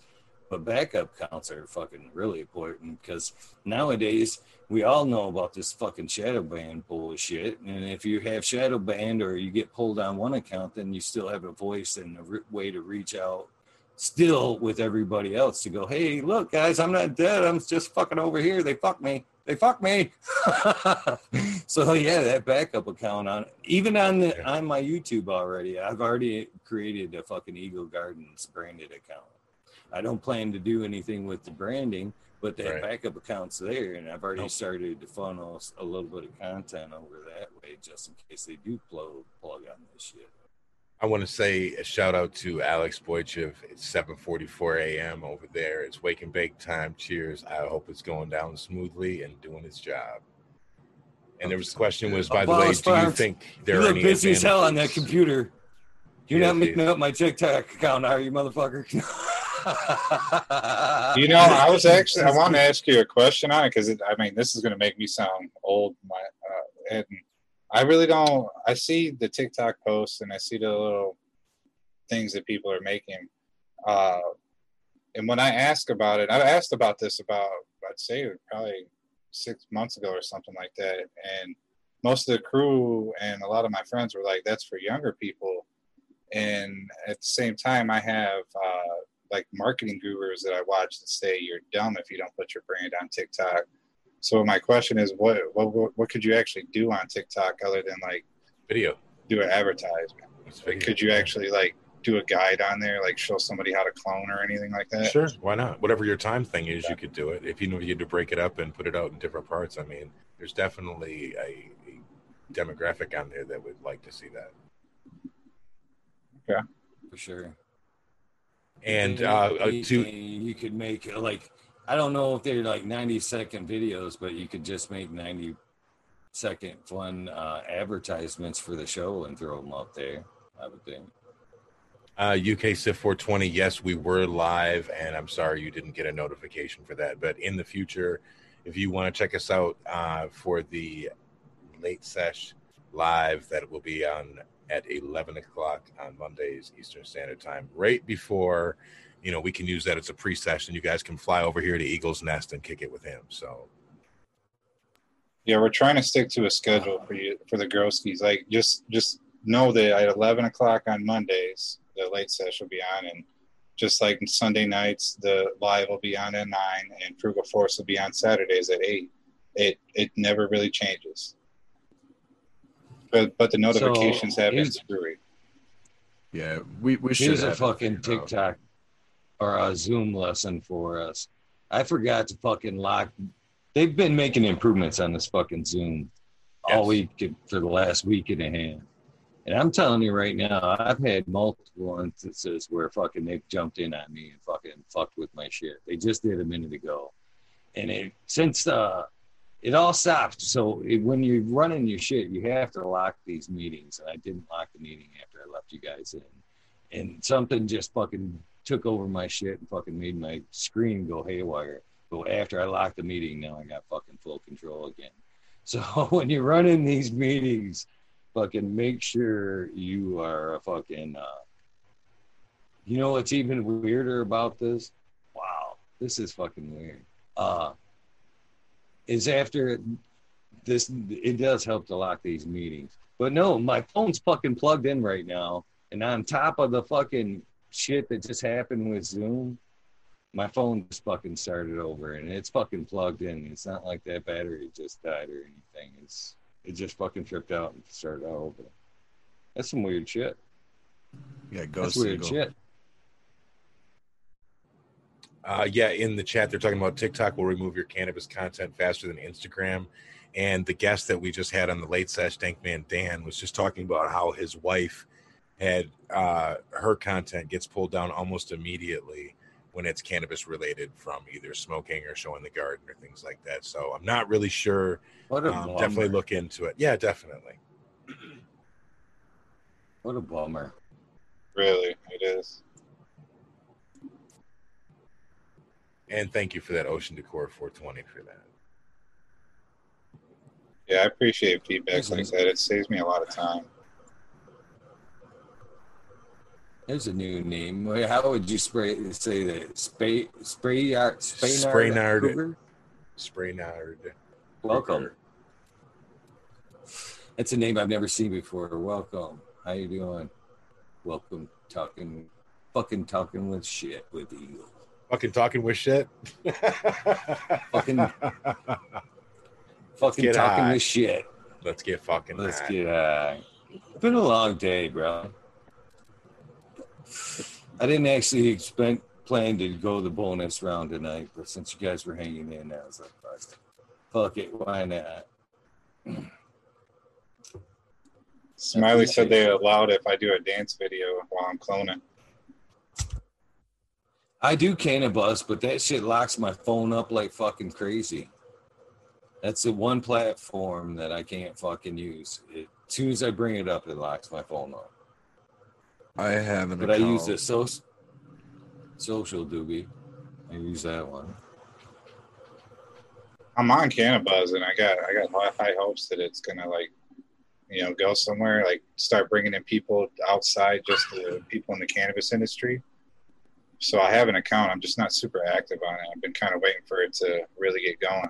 I think that's what a lot of people have done, and that's kind of why it hasn't taken off. Is you know, people left Facebook and they migrated to Instagram, and then you know, Instagram has has its fans and definitely its detractors. So I think that's where a lot of these got created was in response to sometimes the tightening grip that social media has on content that they don't really like. Sometimes like cannabis. So it's unfortunate. Eagle, there's a question Oh. if you'll be having Fumador on. I keep talking to him, and he he said he'd come on, but we're having trouble scheduling trouble. Logistics. keep yeah, saying man. yay, but scheduling can be a motherfucker. The other one I use is. Burner Burner's uh, Social Club, which uh, was supposed to be like weed content, but I shit you not, fucking. I looked through and they're like, there's a lot of weed, but it seemed more like fucking more hookers than anything. So stay out of Social Club. Oh. Burner's Social Club. I just coughed so hard that my entire body got itchy. That was uh pretty hard hash hit. So you still feel the echo of the cough and the burn. It it was an echo. My I, I got itchy, dude. It was it was rough.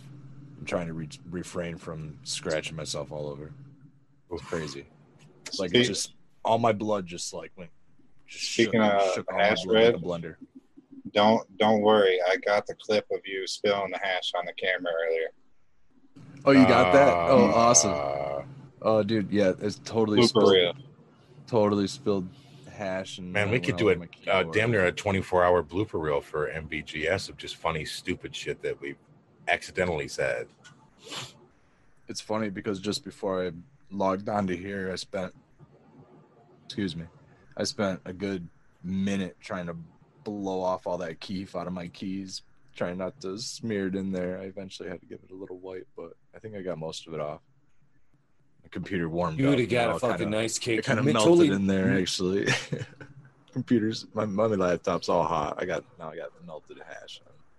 Sticky. Yeah. So I want to be on the Jason. record about this because I fucking stutter for multiple reasons. and I fucking stuttered real good tonight in during the fucking chat with Sonia during the word uh transpire I can't even fucking do it again. Transpiration. Transpiration. Yes. Yeah. A lot of you probably don't notice this, and I am- I guess I'm not too afraid to fucking show it or make fun of myself. But uh, I have a fake tooth right there from fighting, from all my many years of boxing, and my uh, tongue when I when I get cotton mouth like a motherfucker likes to catch on that fucking tooth, and I uh, that's why I stutter.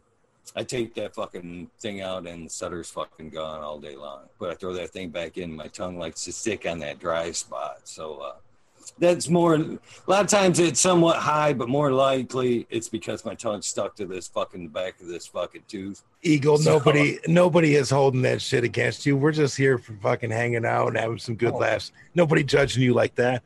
And to take your all. mind off it, look at what uh Nutrient's saying in the chat.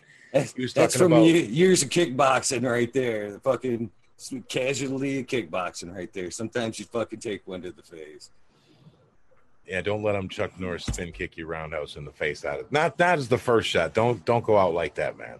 Don't just put your arms No, up and take it in the face. Shit happens. Shit happens, man. Shit happens. But that's the reason a lot of times when I get uh, tongue tied there, that's that's why it happens right there. It's because it's stuck on that uh, that fucking fake tooth. I hate it. You'll never see me without it. I fucking would rather not leave the house than uh, let that thing shine. But in fact, I'm like super self conscious about it. Actually, Ah, no worries.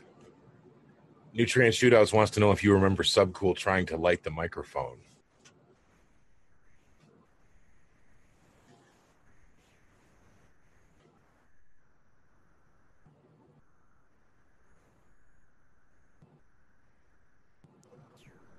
The gremlins got him. Eagle, get the door. There it is. There you go. No water after midnight. No food after midnight. No water at all. You a Uh, gremlin? What are the rules? Yeah, he's got gremlins. Yeah, gremlins, man. Don't feed them or any water after midnight. No water. What's his name? Like Mogwai or some stuff like that? Something like that. I think it was. I. Skillbo was like but a kid when that originally Mogwai. came out. I think it was Mowgli. like Mo- Mowgli? Mowgli? Mowgli? I don't know something like Is that something else? Something. Mowgli? It's Is it one of their. And then I think Mogwai, but then I'm like, no, I think that's that post rock band. But can't remember. Anyway, that's probably like 1984, 85. Yeah, I can't even unlock my mic. Ah, You can unlock it. Oh, we got you, bro. We'll run with yeah, we heard you say that. Oh, you can hear me now. I- We, we can hear you now. Your face is frozen on my screen. All right. Yeah, it just looks on like you're now? lagging a little bit. Yeah, a little lag. Okay. I gruesome said it's Gizmo. Yeah, that was one of their names. Gizmo. Yeah, he was the cute the one. main That's it. Thank you. Yeah, Mowgli's damn jungle Yeah. See, Is that Dude, I- I Jungle wish- dude? There you go. Thank you. I'm also. I wish it would be lag, but I lose control over the whole fucking computer. bright light, dude. I love it, dude. They got Bright lights. going.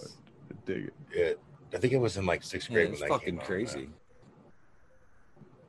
Cheers, chat. We're just I don't know. a bunch of stoners smoking and just kicking it. Talking. You're 80s having a good time on our sesh with us, man. Can Can you hear me now? Yeah, dude. Yeah, it looks like you're back. Good. See, aren't you You glad we did join you so you got some coverage for this shit? Well, it looks to me like fucking. If it were the lag in the internet, I would think it. You know, like I said, I'm losing control of my fucking computer. So if it ain't somebody stepping in and fucking with the computer, then maybe the I don't have enough RAM or something. CPU ain't big enough. Kids might be getting a new laptop. it's time to go bigger, I guess. Make this shit work. I just blew more Damn hash all over my lap. Man, you gotta be careful with hash, dude. Hash will burn through your clothes so fast. I was Oh. trying to blow on it. And Oh, keep it yeah. going, but I put Oh, two smaller pieces in there and it kind of puffed out like an ash. yeah, man. Yeah, didn't work. Nice piece of hash that Go out. don't want to go out. Charlie is ready to jump in, Eagle. Right.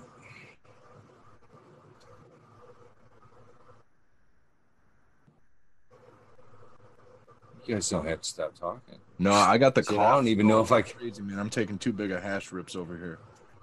I get that nose itch when you hit it, like you get down to the ba- the end of like the big joint, and just really kicking off the smoke, and you get that nose little tickle. Try not to. Well, I feel like I feel like I can't let it go out, so I keep puffing on it, right? And I don't want to. Exactly. I don't want. Well, Look it's not for that I don't bro. want to let it go out. I just don't want to waste it, all the smoke. So I just keep puffing. Just on try to chief it. Yeah, it. Jeez, about it. chief it. Don't chief it. Peace out, Elliot Harkins. Get some rest. Peace out. Have a good night. So, Mr. Polish, I got a technical question for you right there. So, can I daisy chain these two laptops before I step up and buy another laptop? Because I got two sitting right here. Can I like link them together and somehow ease the fucking stress on the one? No, like little the on air tech. The only real option would maybe to get a like a SSD drive or some kind of external drive to put on there that's really big and run everything off that. But yeah, it might as well probably just upgrade. How many RAM or how much RAM do you got right now? Do you know? Four, four gig. Oh, you definitely need more RAM. Yeah. Yeah.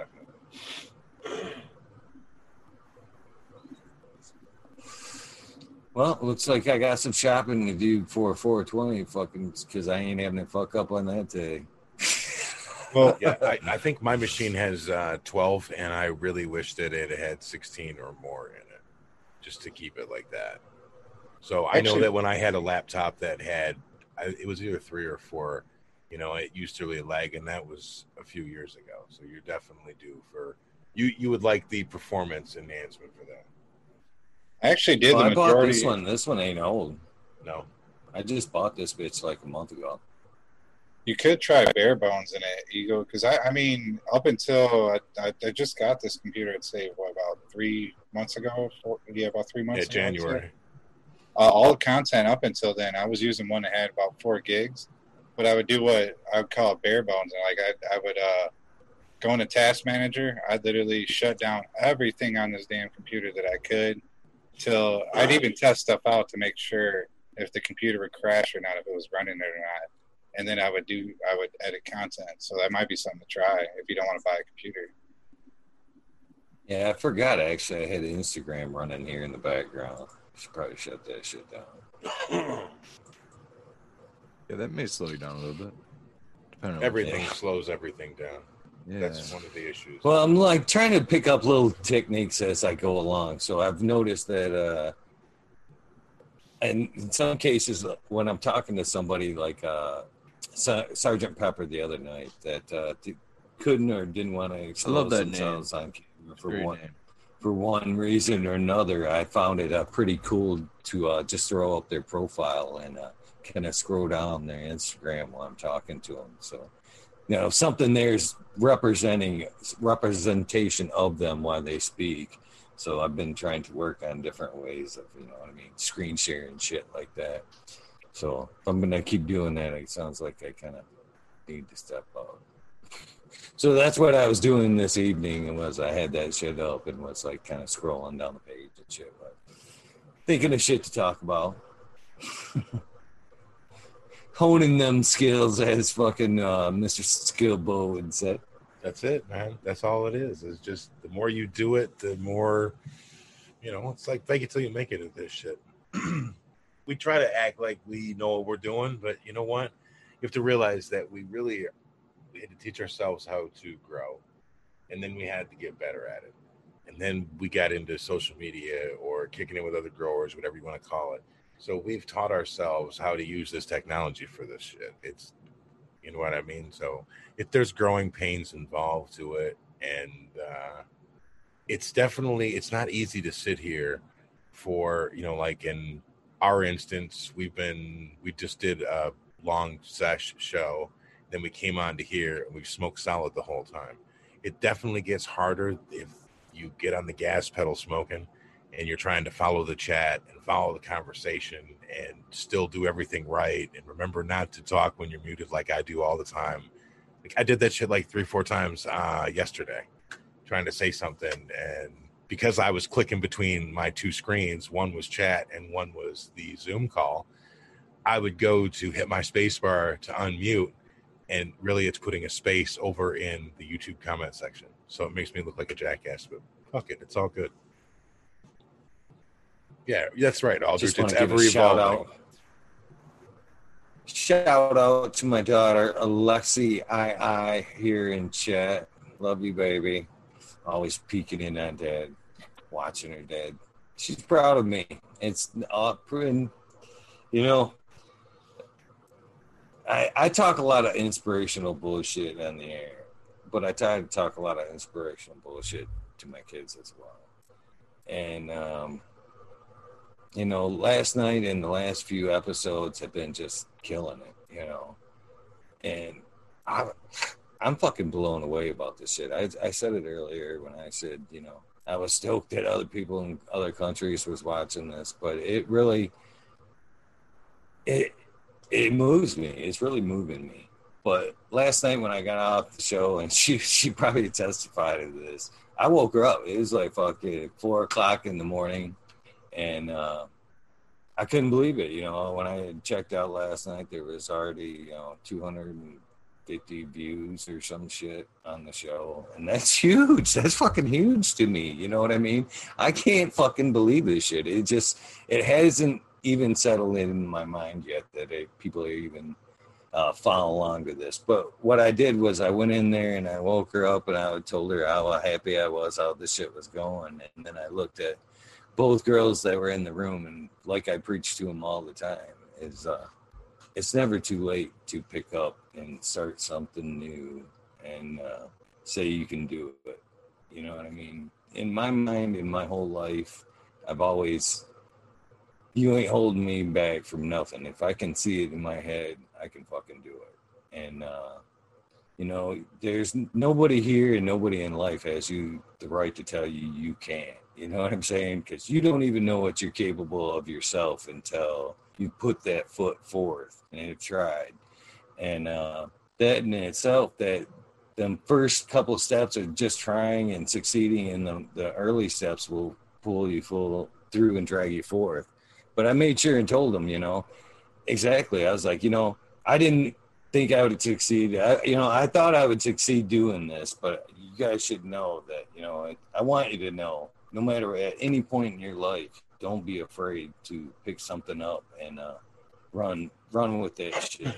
You know what I'm saying? It's never too late to do new things in your life. Don't don't think you can couldn't agree more brother you were there to support me in the very very beginning before there was michigan bros grow show when we had discussed you know hey would you ever consider if i think it was like i said if i could ever get a show like grow tube roundtable going for michigan or a podcast for michigan would you be willing to check it out and he was like fuck yeah man that's a fucking great idea bro you know, and, and, then we took off from there. I met Abolished. Um, that was the second time I'd met Eagle, obviously, and uh, I met Abolished the same day when he was working at Canna Queen's table. That was Kushstock. That's going to be a year ago on Monday, so that I'm speaking of, and I was really, really impressed with how approachable Abolished and Miss Cantaloupe were. They were really super, super nice to me.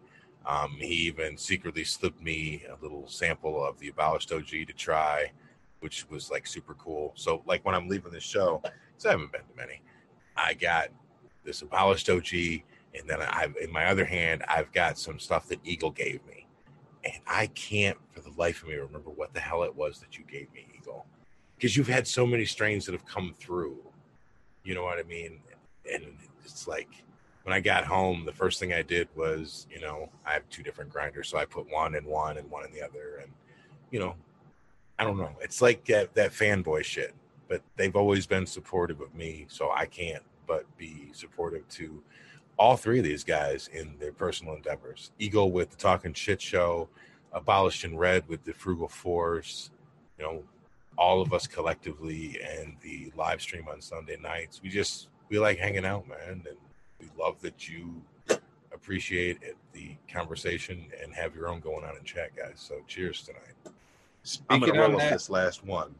Speaking on that, I want to now I got you and Eagle here. Do you guys have any pictures or video of that day? Because I, I don't know if you've seen today, but I, I started do. working on the one year uh, I do video. I think that'd be really cool to have in there. Yep, that's super cool.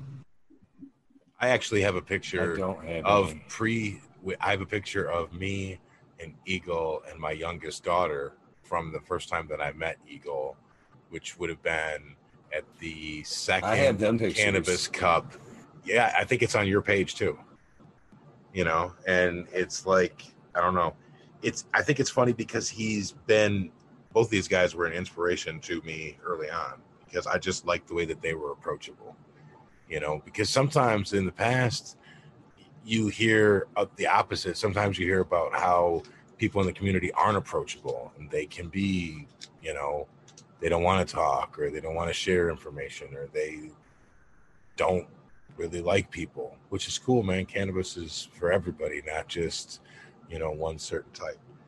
But it's really nice when you can find somebody that you can use as like a a long distance mentor and shoot information by and ask questions of and shit, which these guys have always been cool with.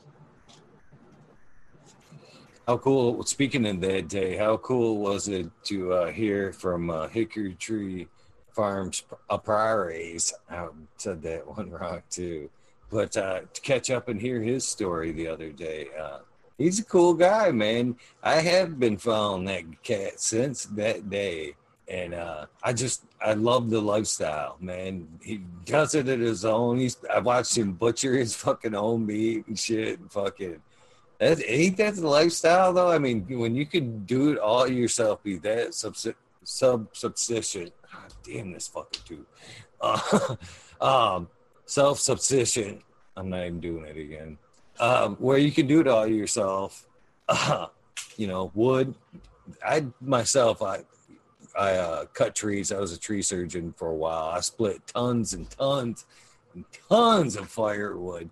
But uh, this last winter, I was watching him fucking uh, do his thing, you know, cut some trees down, drag them around with his tractor, and that uh, firewood tip there he offered up was just genius in my book.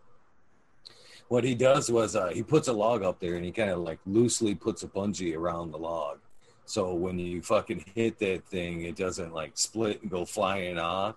Well, the bungee keeps it together, so you can just you know whack at it and just you know hit it several, split it several times without having to bend over and pick up every piece. And then if you know if the piece is just appropriate enough, then that's all you really need to drag in the house for a little while.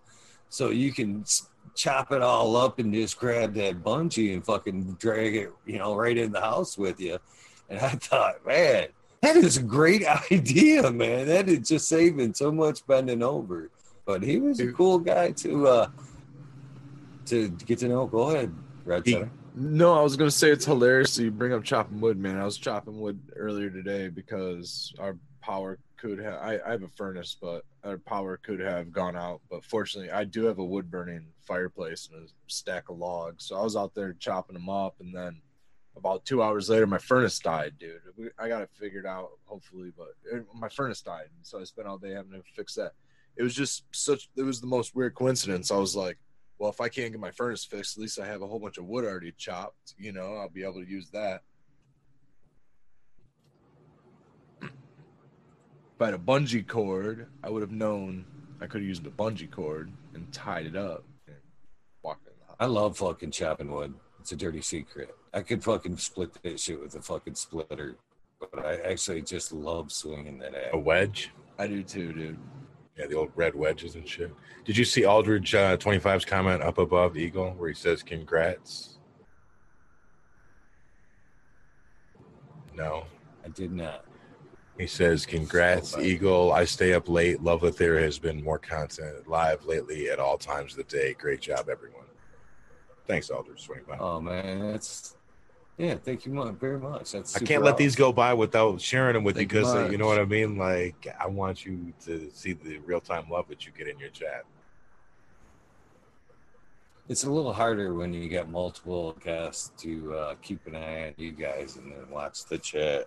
It's easier when it's like one on one. I can have yeah. one eye on the guests and one eye on the chat. But you got four in the box here. It's harder to watch the chat. I've been watching here getting lost in it. I feel like it's having somebody that's juggling bowling pins and somebody who's got a hula hoop. And somebody else is like a fire eater, and you're supposed to be like playing the job of the lifeguard, watching the chat. You're trying to do all of it at once. Well, I gotta say, you guys make it look pretty fucking easy.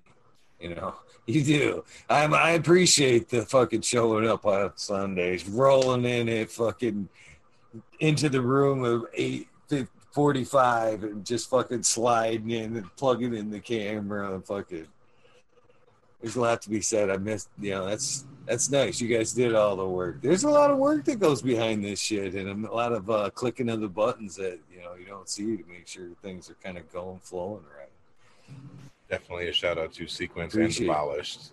Abolished more for the content that gets put out on the channels as far as the videos go and the cutscenes and all the funny shit and sequence more for being the one to orchestrate how to stream and how we're going to do things and the logistics and stuff like that. So definitely two workhorses, and the show wouldn't be what it was without them.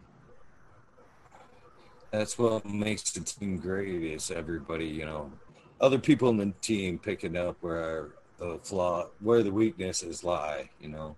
And if everybody can, you know, pick up where there's a weakness, then that makes a fucking super ass team. You know what I mean? Sure. And that's what obviously it's been the key to your guys' success over there. Is fucking great teamwork.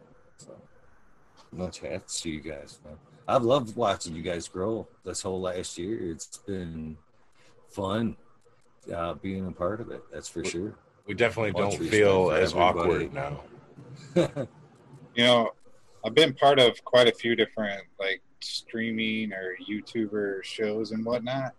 And I have to say, Skillbo and Sequence put together one of the best systems ever for that type of thing where like nobody really like everybody's got to say it's a council rather than one head person. And it's it's been it's been nice. It's been great. Everybody works together as a team.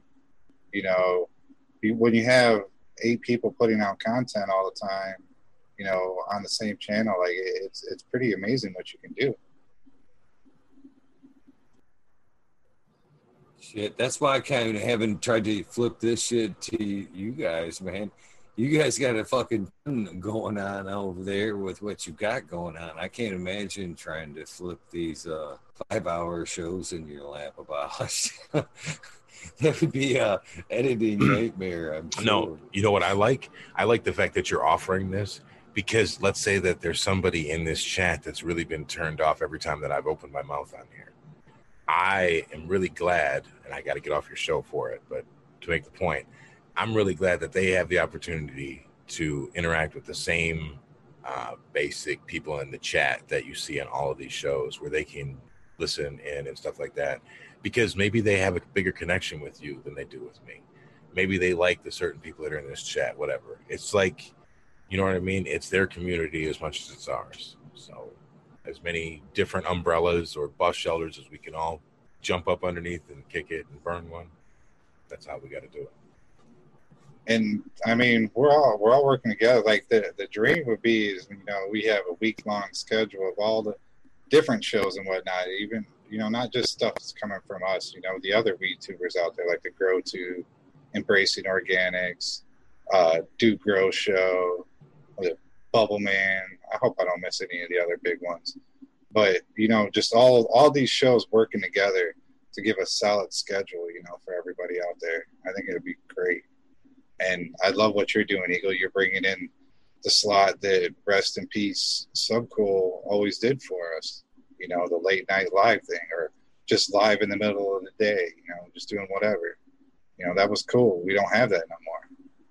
Eagle has always you know, been that funny. though, even back in the Instagram days though, because Eagle would go live on Instagram at 3 30, 4 o'clock in the morning and just stay on there doing exactly this same show exactly the same show, but just on Instagram, right? You never know how long it's going to be. Yeah. You know, it's awesome. Pretty much without the guests, yeah. Mm-hmm. And you know what? You know how that started was was the mist for Subcool, and he was still with us back then, because you would notice there the live streams were only uh, through the bad times. If you look back through Subcool's life, uh, the hard times were the late nights uh, when Miss Jill, he had problems with Miss Jill on the hill there, the late nights. When uh, all through the after that, late night, late nights, when uh, the girlfriends would pop up like the, the last young girl, no more late streams. Miss Jill came back around on the mountaintops there for a while, no more late streams. And then she joined in for a little while, then no more late streams. Uh, and I would always be fucking bitching at him. I'm glad, you know, everything's going good for you, but motherfucker, we miss these fucking late streams and shit. Ain't nowhere for us to gather and shit. We nerds miss each other. Miss you, motherfucker.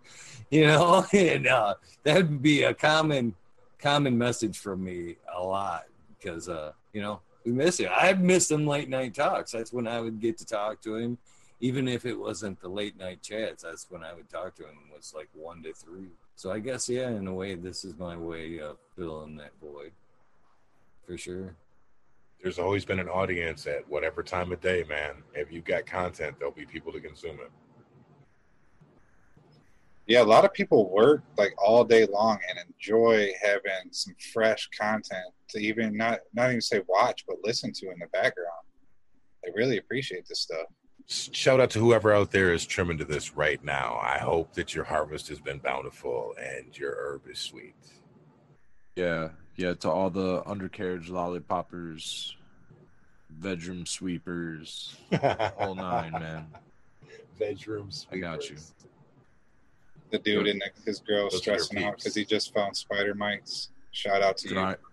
Dry room, stem sweepers. Yep.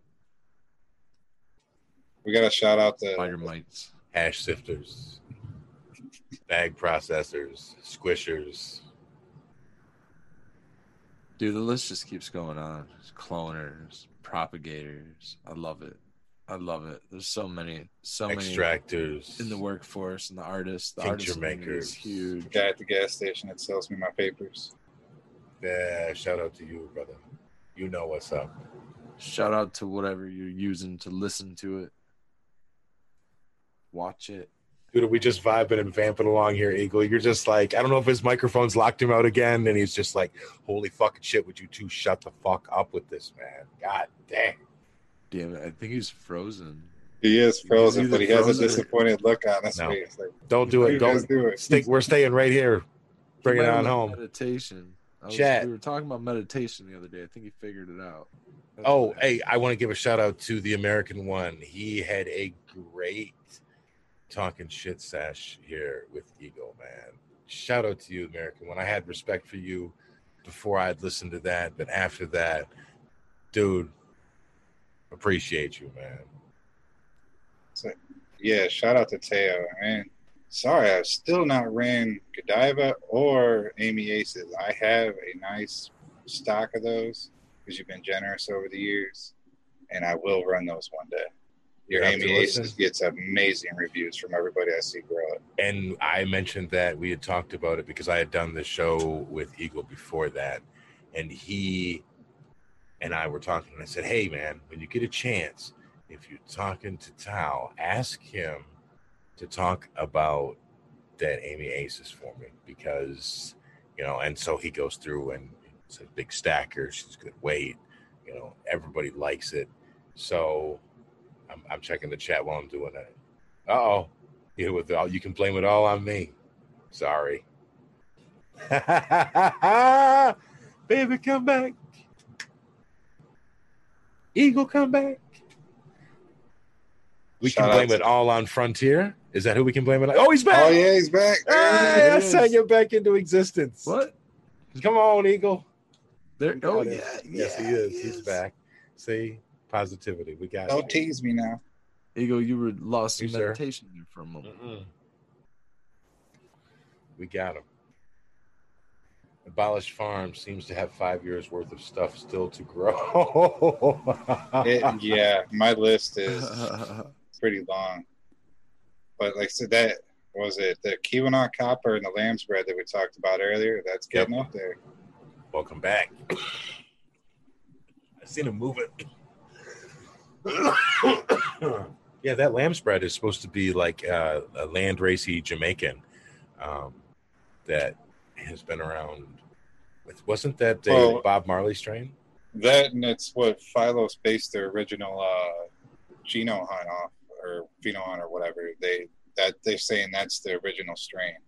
Like I'm, I'm not saying that, but what their scientists and them say. So I'm really looking forward to growing that, or anything cross to it. Well, I have three things that I've got popped. Um, I was saying earlier that I have the Winnie that I got off of Eagle, and I think I think Abolish you have those too because you were at the cup with us, but Red you weren't. Uh, the Winnie is a cross between Cindy 99 and Durban Poison. And Eagle has told me that it was a North Star genetic. So it's actually part of the parentage for Eagle's first creation, which he calls Beautiful Loser. And there he is. Speak of the eagle, and he will return. Welcome back, brother. Muted.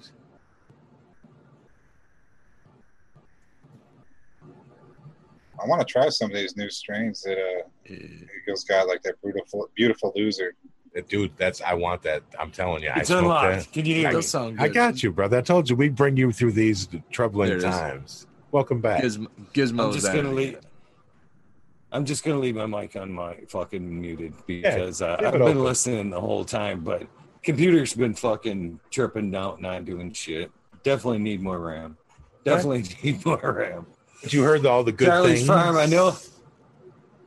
Yes, I did. I just want to say, Charlie's Farm, you did want to, you wanted in, but uh, we were just lagging so bad at the point that uh, I didn't want to risk freezing up any worse than it was. Can sub so out, bro. Next time, buddy. Here, uh, my joint is no, gone. We're we're... Well, we're good. We're good. We're good. There's next time. You can jump in tomorrow night. Right. Hello. Who's here? Anybody here? We are here. Baby, come back. you know, my daughter knocked on the door and was like, You know, you're fucking froze on TV. Yeah. Like, uh. She's like, They're talking still, though. I'm like, I know, I'm fucking froze. I can't do anything. well, that's the thing you want your people to know is that if your channel does freeze, that typically, if they just wait, you know what I mean, you'll be back. You know, don't dump it yet sometimes people get frustrated. They want to dump the screen, but they don't realize that they're dumping the whole chat out the window too. So, yeah, and I'll tell you what, check back on his channel too, because if if it sometimes it does, like the whole thing will crash and fall. He, he and I that happened to us a couple of times, two or three times one night. We were taking it long and it crashed a couple of times, and finally we did stay off, but we came back twice, I think. So check yes. back if it happened. I go to a different separate page, that, close out new chat and everything. That was a good night though. They really missed out on some heavy chat that and the Spartan drone episode. Check back in. Eagle, you and I set up and talked to like five in the morning or some shit, like two hours or three hours after that shit died. I mean, I, we I think it was honestly closer to six. Dude, yeah, what's your was. timer? Yeah, that would have definitely been. Was. What's your timer at right now? Uh, roughly going. Because we've been on for because right we've been on here for an hour and five minutes is what I've been on here for. Shit. So, and that's after the we other just one. Did. I had one the other night. Five like five hours and ten minutes. It went on. Five Ooh. hours and ten minutes. I thought we've been on two and a half bowls and a packer so far. I'm on half time. Dude, I have no idea how many whatever. I'm good. I'm I'm right here at the end of this. I'm thinking about going and grabbing some kind of delectables, digging into that shit, and then cashing out.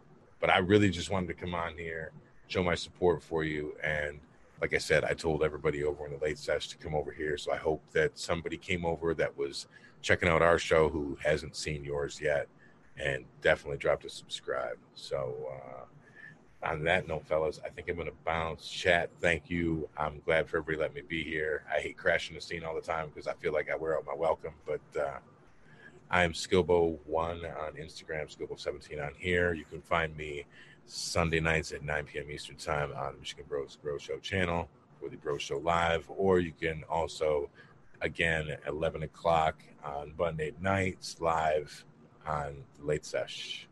Later. You Sounds Skillbo. You're welcome here, Skillbo. You're always welcome, brother. Always welcome. God damn this computer. You guys still there? Yeah, I'm still kicking. I'm All checking right. in, yes. I mean, my nice. physical appearance is still here. Slowing down slowly, Eagle. Slowing down oh, slowly here. Box Boxes are moving now. Boxes are moving. All right. Yeah, I definitely got to give me some RAM. Yeah, so well, that's the thing about these these laptops these days. I haven't cracked one open in a while, and I was, you know, it used to be easy as shit just to drop some RAM into them things. I don't know if it's so new. I don't know if I want to take it apart yet. Yeah, I wouldn't. I Should mean, be a way to be a way to look it up online to see if it's capable of more RAM, right? Most of the time, they're they're so tightly packed in there. It's hard to nowadays. That and if you want to keep using it, like if there's any kind of warranty on it, you void it right away when you crack it open too. So I'd, I'd probably looking at getting a desktop or something like that. I don't know. It froze up on us. Am I froze again? I can hear you guys. Oh, we can hear you clear. So, Your screen's just froze. And you know, guys, nobody wants to look at that ugly mug anyway. well, at least it's froze on you smiling this time. Last time it was froze on you like with your eyes closed and head kind of down and just kind of looked mm-hmm. like you were sitting there sleeping. oh, rats. but yeah, you got a nice little happy grin on your face. You look like everything's doing good. So I'll take that. It. I'll take that. The audio sounds fine. So yeah, I mean, it just looks like you got an avatar picture up. So you're good. So instead of slaughtering his name, I like to call him Haggard. Haggard, or I'm slaughtering that now. Haggard. Hag. Damn, I cannot think of it now. From Harry Potter, anyways. His icon looks like that squirrel. He asked, "Have any of you grown plants that have uh, cried drops of sap from the bud?" And yeah, I've seen that even in my OG sometimes. It's just, it, I I say it's high, it's because you're uh, running high brix. I yeah, have I've seen it personally, too. but I've always wanted to see it. I've seen it, and I've always thought, hmm, what should I smoke that? It's been, I knew it had to be, you know, a large amount of something good, but I've, I've always wanted to smoke it. Just fucking, yeah. I smoked it. I've I got to be honest. Yeah. I put it right on there. I mean, I, I don't think I noticed anything different because I don't really remember a taste or anything. But yeah, I smoked it. Nice. I, Did you uh, catch the the other night a abolished on uh, the Bee Man or the Hickory Tree uh, Farm episode? There, we were discussing uh, uh, edibles and stuff like that. What we he did with his trim and uh, I I gave I told him about your Kool Aid there, and uh, he absolutely and told him that you used his honey to sweeten that shit with, and he got such a kick out of that shit, and he loved the idea. He said, "Man." I'm not only going to try that one day here. The next time I make hash, I'm going to make some of that. I'm going to sweeten it with the honey, just like you said. But uh, he also said he was going to make. I don't know if he drank kombucha at all, but he was. He said uh, some jun is what it's called. He said it's more like a a better probiotic in it, and it was a better cure all. He was going to make some medicated uh, jun of that. And I was like, ooh, I want to come down and hang out for both your experiments, if you don't mind. But uh, right. yeah, he was really impressed with the Kool Aid idea. So, you know, hats off. And I didn't take any credit for it, man. That was, uh, I was like, man, fucking, he brought it to Detroit. Everybody loved it. He he put your honey in there as a sweetener. It's fucking delicious. And um, yeah, because I remember he, you know, he dropped you off some that night, that day at Kushstock too. And that was he was a super great dude, man. But uh, I just wanted to point out there though, he did love your uh, Kool Aid idea, and he said he was most definitely gonna try some of that. Uh, Nice. Well, like like I said, uh, if he needs any guinea pigs or tests, you know, I'm there, and I'll gladly share. I've improved the recipe since then. I've picked up uh within like the last let's say month and a half. I figured out a really really cool trick to it, to where I've made it even more potent. So look out for that at the next event. Nice. I'm excited to try that. Sounds good. Your lemonade's delicious. There we go brought fucking chat up on my phone so now I can keep up on chat. I gave up on it on my computer. oh damn. Yeah. I'm almost wondering if it isn't just getting hot. Is could that even that should could be a thing, right? That's totally but, a thing uh, on the laptop, definitely. Maybe I should I don't feel yeah, right there under the keyboard. It's hot as fuck. Blow a little fan. Maybe I could pick it up. Maybe put a couple something up under the laptop. A couple dab containers. You know what I mean? Where you get your fucking uh your wax and shit. and Set it up on like four legs on that. Yeah, there you go. Cooling area. Yeah. I'm gonna try a little cooling space. Put it on a milk crate. That's got a lot of air holes. Right up. I like your little. That's a possibility. Five, mil, five it runs fine container. up in. Runs fine up until like you know a certain point. I think that's a possibility that getting hot. Just brainstorming, fucking on the air. Yeah, just start just lightly blowing hits out in between fucking chats. Every hit just blow your Head. Take some cannabis That's smoke, computer. Feel your pain, down. man. I, I, was just on a potato, like I said, three months ago. That computer I used from high school, which was 2004, until three months ago, and I literally only upgraded the the graphics card on it once. So yeah, I know all about doing this stuff on a potato. It can be rough. You know, uh, this is what stepped it up. I'm everybody noticed when uh, I was able to talk and shit that wasn't dropping out on the Bros Grow show there. It was this laptop. I stepped up from the one that's sitting right next to it that was older than fuck. So I'd stepped it up to this, and now obviously I didn't step it up far enough. so you're right. I might. I've got a couple of fucking towers in there that could probably revamp, but I don't know. It's probably just easier to go buy a new one. I think than to go start fucking buying parts for that old bitch. Probably get better parts just to get from the get go. I guess that might be a thing. Just go get a fucking. If you know how to build computers, you can do it really, really save. I wouldn't say super cheap, but you can save yourself a lot of money. You know, build a new high end one the thing I would uh I'd have to get an operating system. I don't have any copies of like Windows 10 or anything laying around, so I'd have to go get something new right off the bat, which isn't cheap. That's what I'm thinking. It might be save me a little bit to just uh get a operating system in it.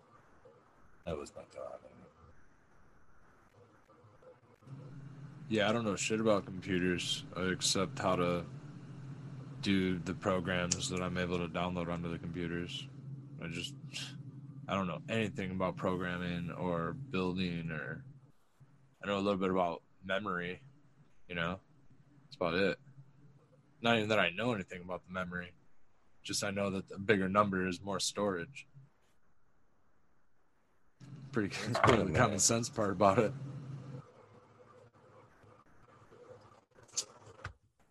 I'm a nerd. Oh, Mr. Boss with you about it. No, I mean, Mr. Boss Farm so he'd give me some advice. We'll definitely have to like uh, one of these times when we're not live or whatever, so we don't bore them to death. We'll definitely like sit down and have to like troubleshoot and see if we can just work with what you got because we should be able to. I'm, I got a couple fixes I want you to try. Appreciate the tips.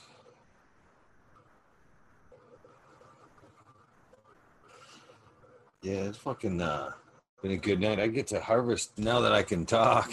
Yeah, I got to harvest some of that uh, fucking beautiful loser here. Uh, probably later tonight. It's ready to get chopping. Got to clear out them LED tents and uh, keep them all scrubbed down, refilled with these girls behind me that are fucking, as you can see, way too fucking big.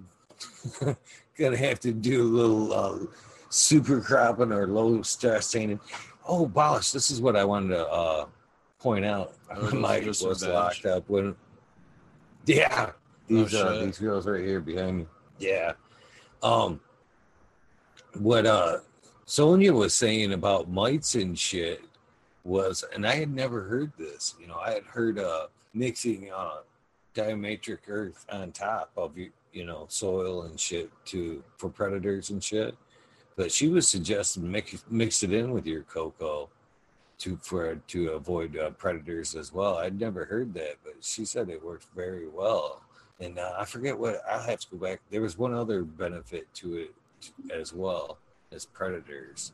Uh, I have to. I like to go back and listen because I found a lot of times in these interviews that uh, uh what I'm guilty of because they're live is uh, I'm listening but I'm also I've got uh, my mind in another place, you know, trying to try to fill that uh, dead spot in case they stop talking. I'm trying to stay a step ahead, so I'm guilty of uh, missing a few things here and there. So I like to go back and rip through them on 2X to uh, miss anything that I, I may have missed. But she was loaded with good tips. I'm trying to think of. Oh, I asked her about the soap nuts because she was referring to, uh, again, mentioned you a little bit there. Uh, but I don't think I threw out your name, but I did mention that I had a buddy that used soap nuts. And because uh, she was saying, in back in the old school Russia, her parents used soap nuts for uh, PM and shit, and and as a, uh, a pest deterrent. She, but they used just hard chunks of ivory soap, which I found that is pretty much the same thing as soap nuts, and uh, a little bit of baking soda was her, their mix. And I think she said the pH to probably close to 12 or some shit like that. But I could be wrong. I, again, I have to read, listen. Holy shit. Great facts. It totally but, makes uh, sense. Because uh, was I got the the Sulpina just being a saponin from uh, Calactimus Coo, and he's been around forever. He's a straight up OG. And then uh, on the diatomaceous earth, yeah, the other thing was uh, I actually wrote that stuff off a while ago because I mean, until Bad Bunny brought something up to me, now I think it's it's really good. Because uh, when you when you use it for uh, IPM on the top, like once you get it wet one time, it's basically useless. But what I found out because Bad Bunny's putting it in their new uh, bloom formula is it actually helps with nutrient uptake too, which I thought was cool. Hmm. So if it's an IPM in the soil and nutrient uptake, hell yeah, mix that in. Yeah, you just you should uh, go back and listen to it. She had a great story about where she came from, but she laid down a bunch of great tips. I mean, she had uh, great tips on trimming, and then uh, she had uh, good tips on some uh, lab work, and we talked about molds, and she had some good recipes for that. But I had asked her because she dropped the the soap and the baking soda thing first. She was like, "Yeah, this is like old Russia, old world style, but I don't suggest this." And then she went on. She gave another uh, uh, remedy. I think she was it was for PM and uh, whatnot. And uh, so I let her go on, and then I came back. I'm like, okay, so this is what the old schools, you know, you said it worked great and everything. So is there a reason why you shouldn't use soap nuts or on campus or anything like that? She's like, no, no, no. I just, you know, so old school. And that's when I brought you up. Well, I'm like, well, you know, I know a guy that is you currently using soap nuts. And, uh, it kind of sparked her interest and uh, reignited the conversation a little bit. So abolished with I the old soul bringing that, over there. Bringing that tech oh, back to the, you know, knowledge. Showing uh everybody the soap nut technique. I really do. I, I cool. try to listen to my elders in the, the industry. I always have. Like, I want to hear the, the old school techniques because it just, the more I grow, it seems like going back to the original ways is the way. Mandalorian, this is the way. Well, I wanted to try them for my outdoor this year if I had any issues. Because I don't want to use BotaniGard out in my outdoor. I don't want to kill whatever living nematodes and other beneficials that I have going. You know, I just I don't want to kill benefit. There's going to be beneficials, and so I'm gonna need to find something that's not like too harsh. You know, it's something that's more of a deterrent. It's well, you want to with the soap nut, you just got if you're using it to deter or to destroy things that are susceptible to being a saponin or an enzyme. so if an enzyme or a soap's not going to work on it, you're going to need to mix it up. Yeah, I was thinking as like a uh, putting it on the plants and stuff. It will act as a uh, repellent to keep bugs off of the plants or uh... yeah because you can basically spray it as much as you want. It's so cheap you literally could spray it all day long if you wanted to. But i would imagine the enzyme the enzymatic part of it will be done within a day. And the soap will take probably you know another day or two to get off there but you could spray the hell out of that stuff. Two nuts in a so sprayer lasts forever. Cool yeah my screen froze on me laughing and i was it was nothing about the conversation that was going on. It was more or less the coincidence. I went to look down to see uh, how many people were still watching, which that number would be uh, 37 cool ass people still watching us talk right now. Uh, oh, as I look down, my McAfee pops up. It says my subscription's running out tomorrow, and I just can't help but wonder if that's part of the freeze ups and shit. And uh, if it is, uh, do I want to go back to them as my defense because uh, it's been kind of shoddy if, the, if that has anything to do with it. I just thought that was kind of funny. I'm having these troubles and uh, my security pops up. You're running out in hours. Oh yeah, is, are you showing cracks, McAfee? Is that what's going on here? Just because time's running out on my uh, free subscription, I'm starting to get bombarded by uh, bullshit. Then a couple slip through to make sure you know that you need them. That's kind of what I'm thinking of, boss. That's kind of what I'm thinking. Fake pop ups. Check your pop up blocker. Check your pop up blocker. That's all that is.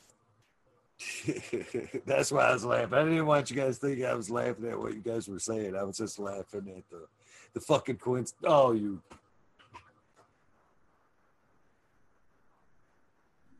But yeah, Red, the soap nuts, definitely throw those in there if you want. I'd also, if you're if you're gonna try, if that's the only thing you can think of to stay natural out there, rotate your essential oils with them because they'll mix fine with it. You know, do mint one week, do lavender another week, rotate it, and it'll really it'll keep any kind of pests you know confused. I've I've never really sprayed anything out there, so I'm curious. I've always just done uh just co-planting and stuff. So, but I mean, I've had aphids and shit on my plants. shake them off, spray them with the hose. Life goes on out there. You get caterpillars, you pick them off. You get moths, you shake them out. I don't know. That's I've I've never sprayed anything outside, so I'm curious. uh Curious about it. Curious about well, trying a, it. It'll be a boost too. Like spray the hell out of them because you want it to run off down into your soil so you get that sapping effect, you know, on all your nutrients down there. Keep stuff from binding up and candy coat, candy coat, and others for your microbes to go after. It's good stuff. Yeah, I, I like the idea behind it. Ever since I tuned in the first time, I don't know, man, almost a year ago, I think you were talking about soap nuts, probably on the Bro Show live uh, podcast. That was like episode what one episode one, dude. Is that what it was? You talked about soap nuts in that, didn't you? Yeah, I've been I've been on a snow soap nut bandwagon for quite some years. Yeah, yeah any of the like the first cannabis they've smoked, that was definitely was sprayed with that. Yeah, I was thinking about. I've been thinking about this for a while. I should have started using it last year, but I just never. I, I don't like sourcing stuff, man. I just it's a weird concept to wrap your for frugal or whatever, but I just I hate sourcing stuff. I go for like the bare necessities, and then everything else that I don't think I really need, I just don't get. I should I should try that out. I mean, I should try other things out. I guess so. Just kind of set in. I don't want to say set in my ways. I get um frugal on things. You know, I just get kind of set in just use utilizing what yeah. I have in my surroundings so so often. And the soap nut's like a weird thing to kind of wrap your head around, even if you've grown for a few years. Like, how am I putting just two nuts in my one gallon sprayer and this thing is lasting me weeks? And this is protecting my plants and doing the same thing that some of these hundred dollars, you know, a gallon products that I've been getting does.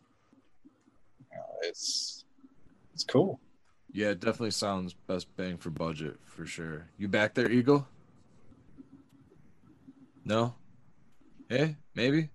maybe. You're looking down on this one. no. Oh, yeah. Yeah, yeah. Yes. Yeah, A E I O U. Why? Sometimes. Am I here? Yes. Yes. I don't know. Can you hear us? Oh, now you can't hear us. Now it's backwards. You. Oh, you can.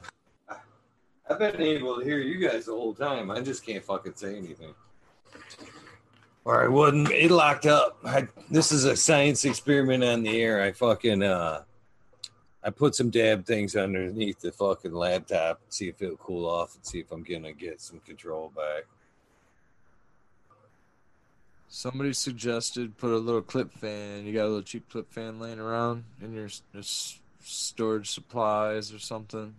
pop on there, or a uh, you got a little battery operated Cedar Point fan you like use to blow yourself off. Pop, pop yeah, I seen them ask how many windows I had open. There's I only have Zoom and fucking uh, a window open watching the chat, and even at that, the video's paused on that. And, uh, I think it's all froze up right now. So, are you hardwired into your laptop, or are you wireless right now? Wireless. Okay, so where is your wireless mode or router located? It's sending your sending your signal throughout the house. Is it elevated or is it on the ground? It's somewhat elevated. It's probably about four feet off, and it's probably going through two walls, and it's probably about twenty feet away. Would it would it happen to be? Here's my question: Would it happen to be behind you somewhere in the house? Like, would the signal be going over top of those high pressure sodium? Not just the bulbs, but the cord that goes to your ballast, because you're gonna be getting some kind of an interference signal coming off of those wires. Oh, I agree. I agree. Well, that well, it would be that shit's behind me, and the the the modem would be in front of me. But I'm thinking if you watch me, would I be better off to just try to fucking for an experiment run a hardwire to this bitch and see if that's part of the problem? Yeah, definitely. That I know that, that even if it wasn't part of the problem, it'll improve your performance right now if you're hardwired in. Because like the thing with Wi-Fi is it's it's a heavier signal, so the walls are fine. It'll pass through the wall fine. It's the fact that if it's raised up, it's got to do like a waterfall effect. It's kind of like water. It's going across the ground. So just always put your Wi-Fi or your modems on the ground for that. All these, Makes for all these frequency signals flying around. So we it, everything we just talked about. Uh, you guys are obviously nerds, just like myself, and uh, Did you see Med Grower One's face when I mentioned that about the router being in his room? Because I flat out asked him, I'm like, hey man, since you just put that super powered router in your room, have you noticed any difference in your plants? And he had like this like ghosted look on his face. No, is it gonna yeah, because there's I said, man, there's been tons. I said, in fact, you you being a breeder and having somebody that has tons of stock, this would be an excellent experiment before for you because you have a, a, a stable environment to start with. Everything's coming from the same mother. All the seeds are the same. You know what I mean? To where these kids could be doing experiments with germination, and the two packs could be sorted seeds. They could have maybe even done them out of the same pack. I don't know, but that'd be the best way to go. Is for him to take one set of seeds from that same batch, put some next to that router, and so he fucking put some over in his fucking germ room, and see which one sprouted and which ones had a hard time. But as soon as I told him that that experiment had already existed, but you should do it with your pot seeds, he went, wait a minute that's a thing. I'm like, yeah, dude, you should fucking uh, look at that. That's you know, and uh, I might yeah. try that experiment. Thinking about it, and then I might try to sprout ones like maybe next to a speaker with some music playing. He grabbed those pack of seeds or that pack of seeds so quick, Eagle. That was funny. he did too. I better move this shit. I would. I would. I wouldn't even take a chance, but you know, could be a hocus pocus bullshit. Yeah, from what I understand, it takes a little more power. It takes like a strong frequency. The router is not going to do anything, but it, there is some science to it. Yeah, but you never know. These newer modems, like the one I just got upgraded mine a couple months ago, and now that one's pushing that 5G signal too. And he was bragging about how hot fucking it was brand new and super powerful. That's why what made me kind of fucking throw that out to it. Because uh, they say that five, if you look into the five G, it sounds horrible anyway. But uh, yeah, if you've got it right next to something you care about, I don't know if I'd set that shit. I worked on cell towers there for a, a minute. I didn't technically work in like say the towers themselves. I just happened to get to know the process. Uh, for one, them guys are limited in the amount of uh, time they can put even be in and around them towers. It's like four hours a day. It has to be logged. They have to log which antenna they've been working around, and it's dangerous. Them towers put off some dangerous shit. And I was doing what what I noticed when I uh, was uh, you there, Red? I'm here. I don't see abolish okay, I though. abolish dropped out. Yeah, abolish dropped out. Um, what happened with the towers there was uh, I'd go in and uh, cut them buildings. If you look at every tower, there's a, a building at the base of it, and uh, we would go in and we'd cut you know holes in the building and move shit around, put air conditioners in, and I would go in and build a firewall in between the two rooms we were building, which was made out of steel studs. It had to be double five eighths drywalled and had to have uh, FRP put on that shit. But uh,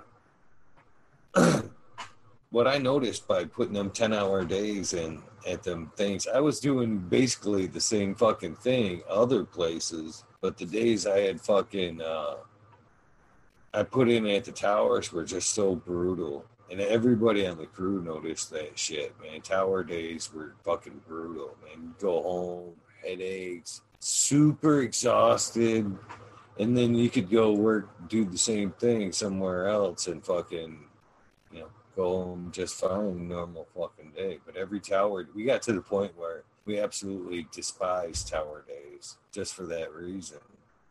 And we, I was like, no wonder the fucking they can't work on these things for you know their time's very limited. I, and it's bad to live within a mile of a tower because of the fucking microwave some things put out. Yeah, man. I, I I try to like stand away from my microwave and shit when I'm using it, and I try to limit using it. I try and never use it. I feel like it just kind of kills the nutrition in your food. But every now and then I pop some popcorn or need to heat up some leftovers, so I do use it. Rather use Mr. my oven, I don't know what happened. Where'd you go, Abolish? I don't know where you went. You're welcome to come back, back, back.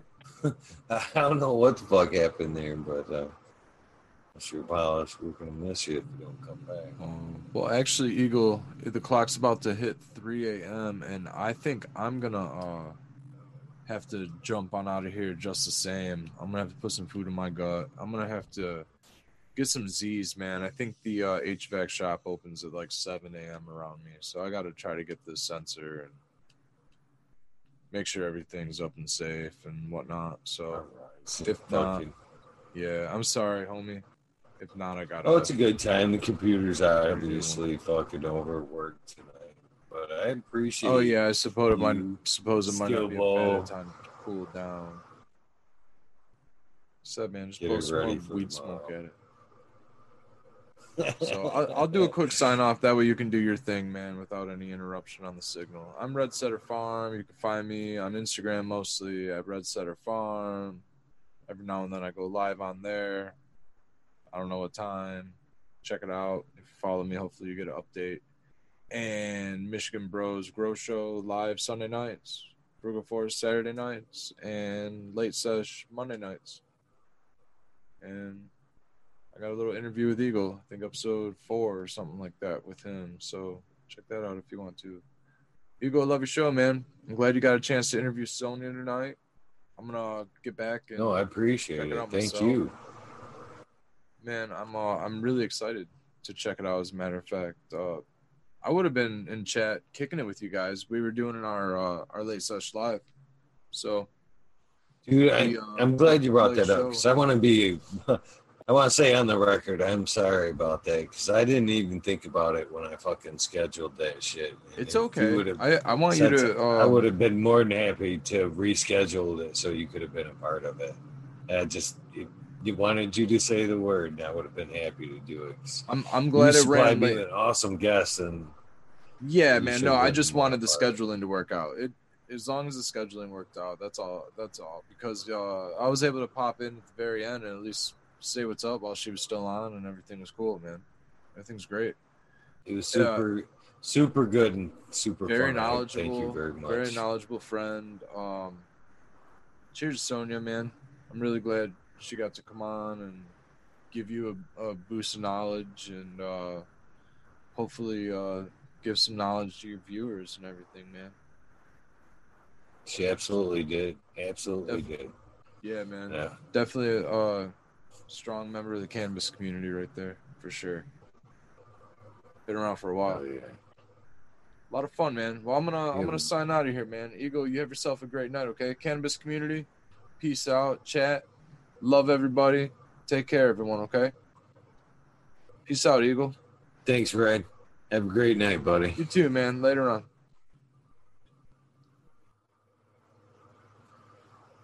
Mr. Red Setter Farms, thank you very much for tuning in and dropping in. Of course, Abolish Farms, I don't know what happened there, but uh, appreciate him dropping in as well. And we cannot forget Skillbo 1, Skillbo 17 on YouTube. Always a pleasure for him to drop in as well. And we also cannot forget uh, my guest tonight, Sonia. Wait, what? That was fucking a great uh, interview. I appreciated all the time and the knowledge that uh, she laid down. I want to appreciate all you guys that tune in every night. That number is growing every night. Uh, you guys are completely awesome. I want to thank uh, my, I guess pretty much should call them sponsors, My Herbs Now. Uh, if you want to use that and uh, check that out, please, uh, myherbsnow.com, promo code Eagle Gardens 1. It gives you uh, free delivery and uh, grow book from the Grow Boss. I believe is still part of that deal. Uh, generic fertilizers, active grow LED What's up, Charlie? How you doing? I'm so sorry you weren't able to jump in. Once uh, we had four of us going, I think it's my computer just heating up. To be honest with you, I didn't want to pull you in because I was afraid it was just going to lock everything up even further. But you're more than welcome to jump in any other night. I'm just completely sorry it wasn't tonight. And um, so Active Grow LED, of course, everybody over there at the Michigan Bros Grow Show be checking out their channels and uh, all the great content they are supplying over there. Uh, I want to go ahead and shout out tomorrow's guest, Tanaze, Tanaze's Garden, an amazing guy, uh, outstanding gardener, uh, super great character. It's going to be a, a, a, lot of fun. Uh, please check me out tomorrow, normal time, 1130. Uh, you guys have a great night. As always, you know, do something nice for somebody. Random acts of kindness, change lives. Don't mean to sound like broken record, but I've seen it firsthand and uh, I know how it can. So please let it uh, affect your life and uh, have a pleasant tomorrow. We'll see you tomorrow night. Peace.